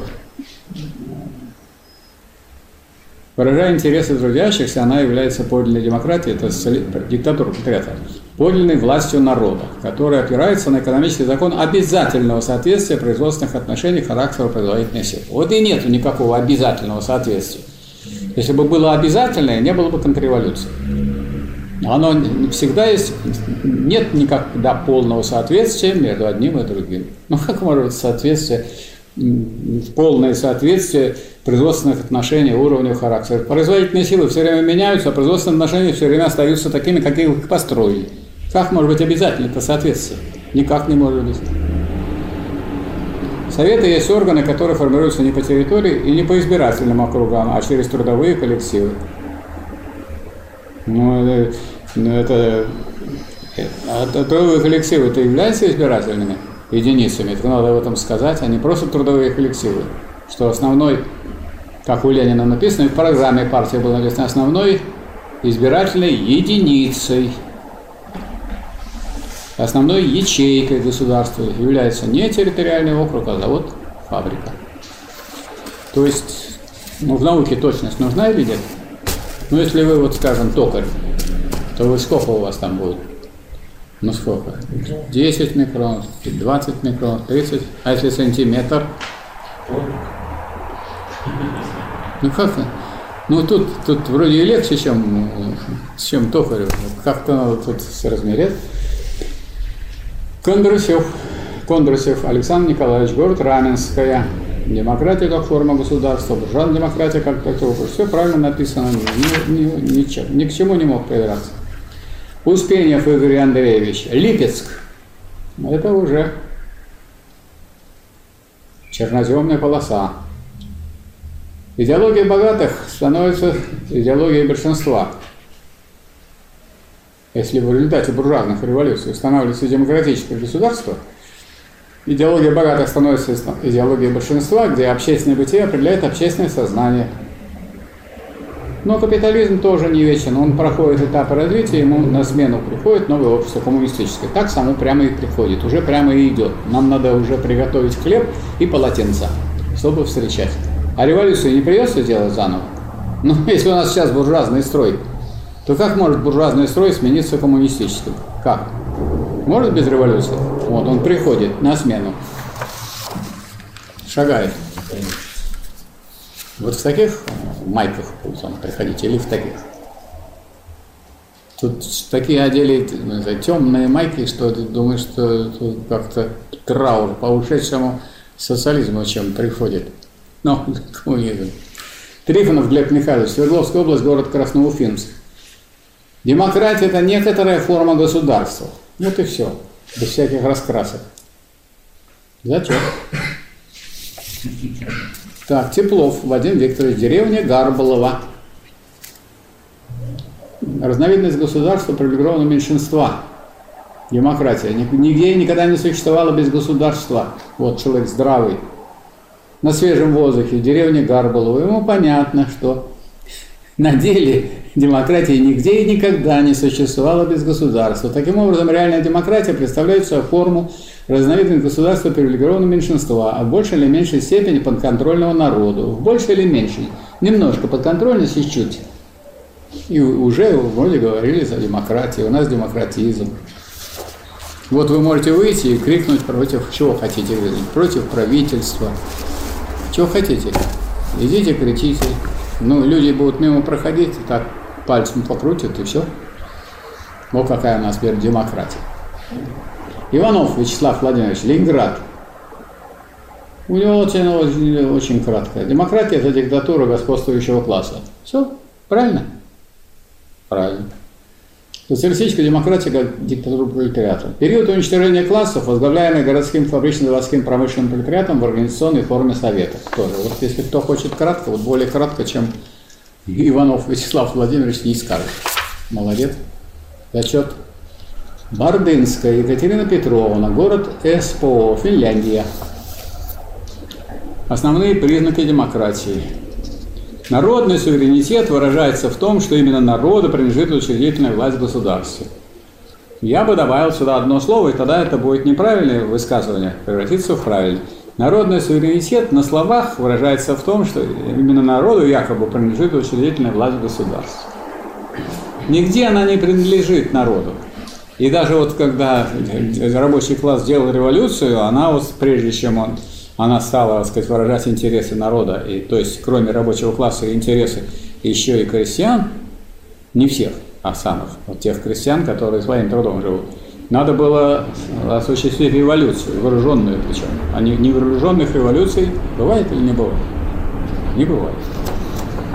Вот. Уважение права меньшинства на собственное мнение и его свободное выражение. Это вот современные демократии основаны на ценностях либерализма, дополняют их также принципами прав человека, их приоритетом над правами государства. Ну, дополняет, а на самом деле у, у государства больше возможностей осуществить права свои или у отдельного человека. О чем мы говорим? Уважение права меньшинства на собственное мнение и свободное выражение. Вот это примерно так. Сейчас я вот э, э, проверяю работы, да? Вот я буду выставлять зачет, не зачет. Но я уважаю право тех, кто высказывает противоположную позицию. А они должны уважать то, что я в этом случае поставлю, не зачет. Но в данном случае вот, э, это не относится к Екатерине Петровне, она ей поставила зачет. Ну вот обращаю внимание, что тут э, надо поточнее. Государство было орудием политического угнетения эксплуатируемых, прежде всего, рабов. Вот оно просвещает насчет рабовладельческого государства. Молодец. В интересах сохранения экономического и политического могущества господствующего рабовладельческого класса. Вот Екатерина Петровна нам из Финляндии объяснила про демократию рабовладельческую. Очень правильно. Я вот это прочитал, поэтому думали, что я такой умный здесь выступаю. Я все уже прочитал, мне научили люди. Мне осталось только вот резюмировать. Александр Родионович Минеев, город Сыктывкар. Демократия – политический режим государства, при которой власть осуществляется через прямое народовластие, прямая демократия, либо через представителей, избираемых народом, или какой-то частью народа представительной демократии. Это все это красивые слова. То есть э, человек не хочет посмотреть в сущность. Люди уже это изучили, уже сущность демократии вскрыта. Мы находимся не на, не на первичной стадии, не впервые знакомимся с демократиями рабовладельческими, знаем, что это такое. И знаем, что сделали со Спартаком, который хотел а, защитить интересы большинства. Большинство, конечно, рабов было, вовсе не, не рабовладельцев. Рабов было очень много. Правильно? Разумеется, субъектами демократии являются прежде всего гражданин и народ. Главное, чтобы не классы, пишет. Если вот, вот разумеется, что вы должны быть марксистом, а прежде всего говорить не о классах, а не о народе, о трудящихся вообще. Вот Ленин вам раз писал, два писал, три писал. Но если Ленина не читать, то вы это не обращайте на это внимание. Я поскольку все прочитал, ну, я, например, просто вот вижу, что вы просто сколько раз он писал, и все вроде зря. Ну, не зря, наверное. Кто-то ведь прочитает все-таки. Разумеется, субъектами демократии являются прежде всего гражданин и народ. Отдельный гражданин никаким субъектом демократии не является. Единица ноль, один даже очень важный, не поднимет простое пятивершковое бревно, не только что дом пятиэтажный. Поэтому не надо изображать, чтобы люди думали, что он вот пойдет и скажет. Пойдите и скажите. Вот пример. Ну, конечно, вот сейчас вот я вот принимаю зачет, я вот поставлю, не поставлю. Вот я один очень важный. Ну так а, а, а те, кто здесь сидит, их гораздо больше. А сколько там еще, вот смотрите, сколько тут у нас. людей. Это что, нельзя их считать людей за людей? Демократия как форма государства. Власть господствующего класса, власть господствующего класса. Я бы вот добавил, изображаемая как власть народа. И тогда будет все хорошо. То есть, вот если вы встречаетесь властью господствующего класса, изображаемого как власть народа, это демократия. А если не изображают, то это феодализм. Правильно? Никто там не изображает. Есть царь, батюшка, есть помещики, это тоже отцы твои родные, и все. И забудьте вы про все остальное. Так, Дзюба Денис Николаевич, Куйбышев, Новосибирская область. Демократия – это власть демоса, то есть граждан, имеющих голос влияния на политику государства. Ну, это формально правильно. То есть демосом, например, рабы не являются. Их, их не считают демосом. Есть рабовладельческая демократия, где демосом являются граждане, и это, как правило, рабовладельцы. Буржуазная демократия – это когда, по видимости, демосом являются все граждане, но по сущности только те, кто имеет огромные ресурсы. Вот молодец. Социализм может перерасти в полный коммунизм, когда представлен лишь демократией пролетариев, а не любыми трудящимися. Вот это очень правильно. Зюба Денис Николаевич Куйбышев. Если бы это был экзамен, я бы отлично поставил. Так, Жуков Алексей Сергеевич, поселок Охотск Хабаровского края. И хотя слово «демократия» означает власть демоса народа, под понятием «демос» тогда понималось не все население Афин, а лишь ее часть, свободные мужчины, обладающие определенным имущественным цензом – позволяющий им вооружиться, и овладевшие воинским ремеслом. Женщины, дети, старики, рабы и другое пришлое население не являлись демосом. Ну, в общем, вот объясняет это то, о чем мы говорили. Революционная диктатура пролетариата продолжается в социалистическом обществе до построения полного коммунизма. Вот с этим не могу согласиться. Мы вот с Александром Сергеевичем написали книжку совместно.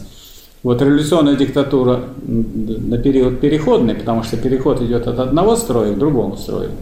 А на революционная революция, переворот – а уже тут переворота нет при социализме, это уже коммунизм, но не полный. И называть переворотом э, изживание отпечатков старого строя неправильно. Правильно? Победа была социализм в 1936 году? Была. Ну, это какой же теперь переворот? Переворот у нас стал тогда, когда заговорили о народном государстве. Вот тогда был переворот. И он сразу превратился в диктатуру буржуазии.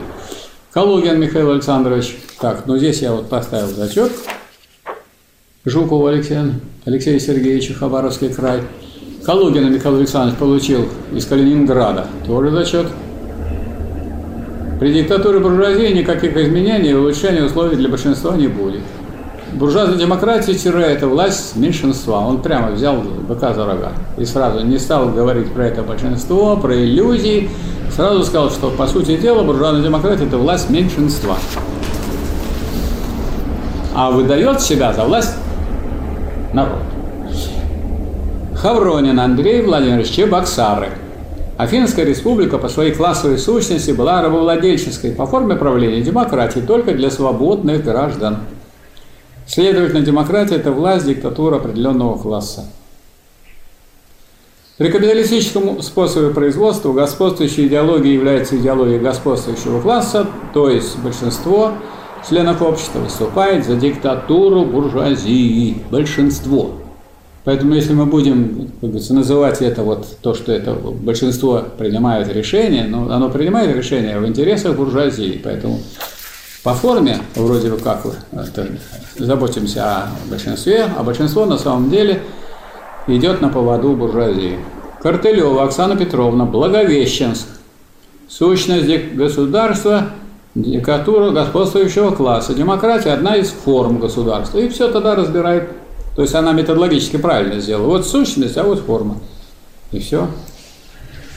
Пролетарская демократия осуществлялась советской властью в СССР. Представительные выборы в Советы проводились через многоступенчатые выборы по производственному признаку. Неверно. Производственный признак был один депутатов городских и областных советов избрали, и все. Никаких других депутатов не было. А дальше не было никакого Верховного Совета. Советы – это низовые органы, выбираемые на фабриках и заводах. А вот дальше из них, из них кто-то направлялся делегатом на съезд. И, а раз он делегат на, на съезде, но он делегат соответствующего завода, этот завод может собраться и говорит, читали мы, слушали твое выступление, больше ты не депутат. И все, Иванова заменили на Петрова. А тут раз, и все, он уже вот.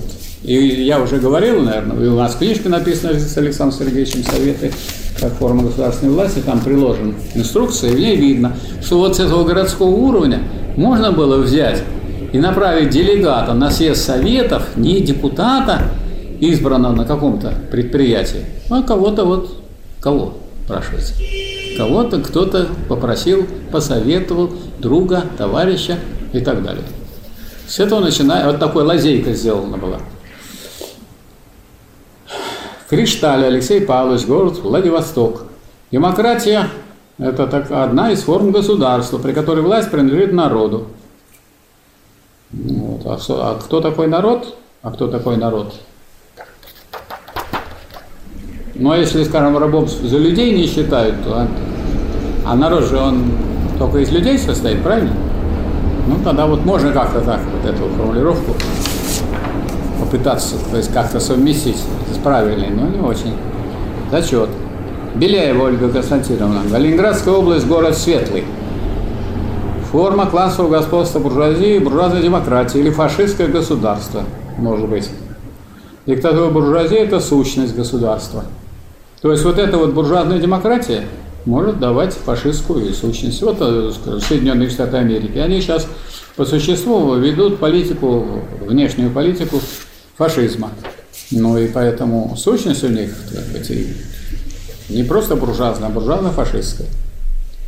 Так, Гелева Светлана Анатольевна, Ленинградская область, Селышский район. Все у нее хорошо написано. Зачет. Земсков Алексей Владимирович, город Ярославль. Демократия как форма государства предполагает осуществление интересов только одного правящего класса, который владеет средствами для избирания в органы управления. По большей части только своих представителей, что обеспечивает это осуществление вместе с удержанием господствующего положения класса. Все объяснил. Да. Вот, очень хорошо. Зачет. Так, Шавкин Олег Викторович, город Москва. Я думаю, надо попридираюсь я к москвичам. И не, ничего не нашел, к чему придраться. Все правильно написано. И, и первый вопрос, и третий вопрос правильно освещены. Так, Дорошенко Вадим Дмитриевич, город Ярославль. Каждый гражданин буржуазного государства имеет одинаковые права, но разные экономические возможности для реализации, для реализации этих прав. Вот он вставил такую мысль, она плодотворная. Поэтому не надо смотреть на эти бумажки, не надо смотреть на эти количества. Вот. А кто этим всем управляет? Управляет сейчас у, кого больше денег, тот и больше, у того больше прав, на самом деле, реально. И последний Конев Михаил Александрович, город Тюмень. Рабочему классу несравнимо легче вести борьбу в условиях буржуазной демократии, нежели в условиях открытой фашистской диктатуры. Он даже отвечает на сегодняшний актуальный вопрос. Вот мы видим, что там никакой уже буржуазной демократии на Украине нет. И, скажем, в данном случае есть столкновение сказать, буржуазной демократии и фашистской диктатуры. Так, дальше. Дальше все. Дальше все. Я хочу всех поблагодарить и сказать, что вот мы теперь находимся уже на ну, такой прямой линии. У нас следующее это экзамен. Экзамен у нас будет какого числа? 24 Да, 24 числа.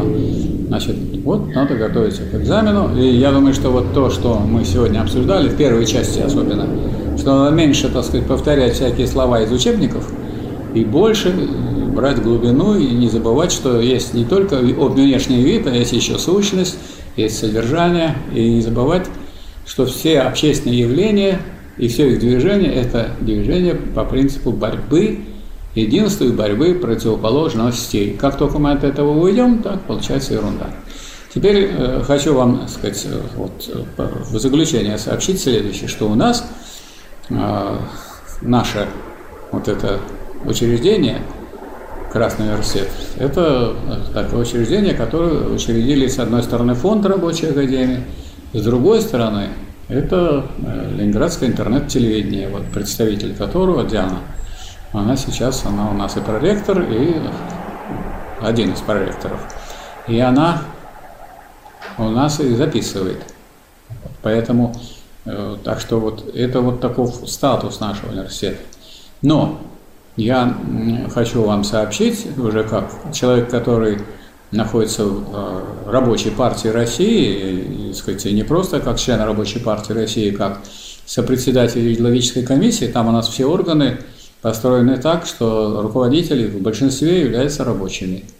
И это в Центральном комитете, это на съезде, и даже в этой идеологической комиссии. Есть товарищ Шелов у нас, и вот мы два интеллигента, Юрков и, и Попов, я, мы тоже являемся идеологической комиссией. Поэтому я, сказать, тех, кто так сказать, э, считает необходимым и важным и нужным реализовывать эти идеи, о которых мы говорим, ну, он, естественно, может и вполне претендовать на то, чтобы войти в рабочую партию России. Причем самый первый порог, который нужно преодолеть для всех, кто вступает в рабочую партию России, пройти обучение в Красном университете. То есть, а у вас, так сказать, вот вы закончите свое обучение в этом месяце и имеете возможность сразу вступать в рабочую партию России. А все остальные, которые напишут нам заявление, мы говорим, мы его будем рассматривать ну, при условии, что вы берете на себя обязательство пройти обучение в Красном университете и так далее.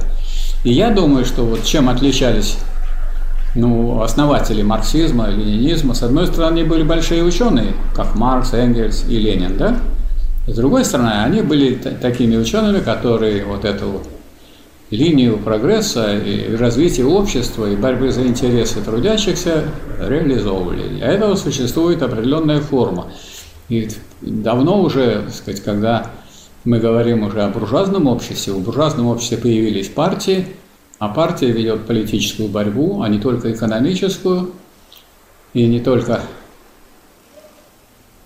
э, сказать, пропаганду, пропаганду осуществляет идеологическую, экономическую, она ведет и политическую борьбу. А что такое политическая борьба? Это классовая борьба за осуществление интересов соответствующего класса. Ну и, никакими, так сказать, разговорами и убеждениями, только убеждениями и просвещениями, как известно, не решаются вот те противоречия, э, с разрешением которых связано движение общества вперед. Это уже поняли товарищи, которые критиковали народников, Ленин критиковал народников, потому что они думают, что мы пойдем в народ, и мы народ просветим, и тогда у нас изменится жизнь. Вот, скажем, мы как члены рабочей партии России, я в том числе, не думаем, что вот мы пойдем, вот вас научим, как народ, и тем самым у нас что-то изменится. Нет, надо, чтобы, потому что сам народ в лице своих лучших представителей, а вы знаете, что вот, э, что касается позиций классовых, и непосредственно э, положение класса – это разные вещи. Человек может принадлежать к другому классу или слою, а стоять на позициях рабочего класса. А некоторые рабочие могут стоять на позициях фашизма. Могут? Могут, увы. И в Германии так было. И у нас были люди, и военные руководители некоторые, которые вдруг изменили и народу, и рабочему классу, и так далее. Поэтому вот я, так сказать, такое приглашение вам делаю. Естественно, это приглашение не означает никакого принуждения, потому что я правом принуждения – не, тут не обладаю. И более того, в вопросе о партии человек должен быть совершенно свободен и там, решать такой вопрос должен самостоятельно.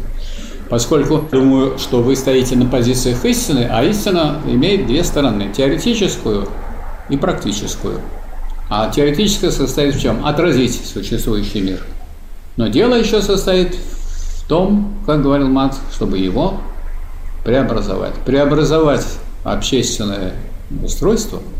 Без партии нельзя. И, и поэтому разговоры про государство, они полезны, но никакого не может быть нового государства, пока не появится такая партия, которая по своим масштабам, по масштабам, а не только по целям, задачам, а по правильности теории. Для правильной теории достаточно одного человека. Правильно? Вот я напишем книжки, они вот будут стоять тут и читайте, и все.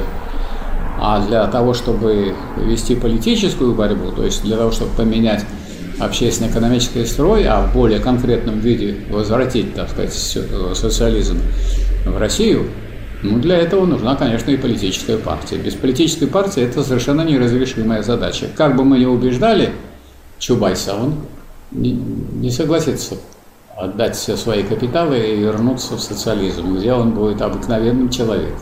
Такого не исключено. Это исключено.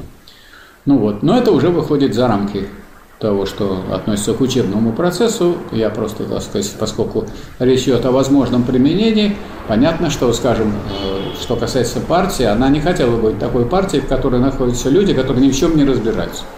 Другая есть сторона. Почему партия тоже нуждается в специалистах, то есть таких людях, которые продумали, проверили и какие-то свои ошибки исправили, они приносят, так сказать, вот все эти ошибки, которые у них есть, теоретически в партию. Потому что партия, вот мы уже три раза очищались от тех, кто не может состоять в партии. То есть примешь, он пишет, и мы будем стоять там, на первых, на передовых позициях, в борьбе и так далее. А потом выясняется, что он не только не стоит, а и даже лежит или, наоборот, бежит в другую сторону.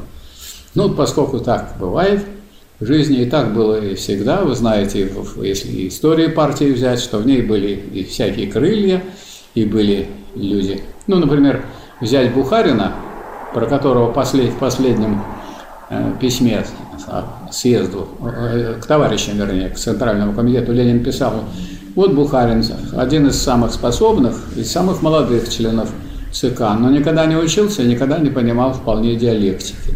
Поэтому его теоретические воззрения очень большим сомнением могут быть отнесены к вполне марксистским. Вот такая штука. Вот нам поэтому нужны люди, кому нам? России нужны, рабочему классу, трудящимся, простым людям, которые не могут выбиться, и, так сказать, из нищеты, в которую нас снова загнали. А, им нужны такие люди, которые не просто, так сказать, по наитию говорят красивые слова, или успокаивать, дескать, ничего, все хорошо, приплывем куда надо, Бог не выдаст, свинья не съест. Вот, вот в этой ситуации, конечно, надо понимать, что у вас в руках, у тех, кто завершает обучение в Красном университете, у нас осталось, как говорится, уже полмесяца. Экзамен – это будет последняя точка. У вас в руках, по существу, это судьба России. Вы можете на меня посмотреть и сказать, вот вы сколько знаете, так я-то знаю, я даже знаю, что мне 78 лет. Поэтому интересно, так сказать, если я буду отвечать на вопросы, пока еще отвечаю, но вообще-то надо, чтобы на вопросы отвечали люди более молодые, более сказать, решительные и более организованные. Поэтому у нас так, такого нет, чтобы все это принадлежалось одному или другому человеку. Потому что это вообще вопрос об улучшении или изменении общественно-экономического строя, это вот слишком большой вопрос, чтобы это было дел, делом одиночек. Потому что голос одиночий, говорил Маяковский, тоньше писка. Кто его услышит, только жена, и то, если не на базаре, а близко. А партия – это кулак миллион напала из голосов сплетенных, тихих и тонких. От него падает укрепление врага, как от барабанного, лопается укрепление врага, как от барабанного поля перепонки. Вот Маяковский это очень ясно и кратко изложил. Разрешите вас поблагодарить за участие. Вот, извиниться за то, что я, ну, как-то напал на вас в первой части. Ну, как говорится, у нас э, вопрос не о дружбе, а об истине. И истина ни, никак не мешает дружбе, а только укрепляет ее. Вот, так что желаю вам успешной сдачи экзамена. И, и учитывая, что у нас зачет, вы, наверное, поняли, что на экзамене мы вот так будем ну, сурово вообще наблюдать за тем, как вы изучили марксизм и ленинизм, и стоите ли вы на позициях классовой борьбы и передового класса. Спасибо большое всем за внимание.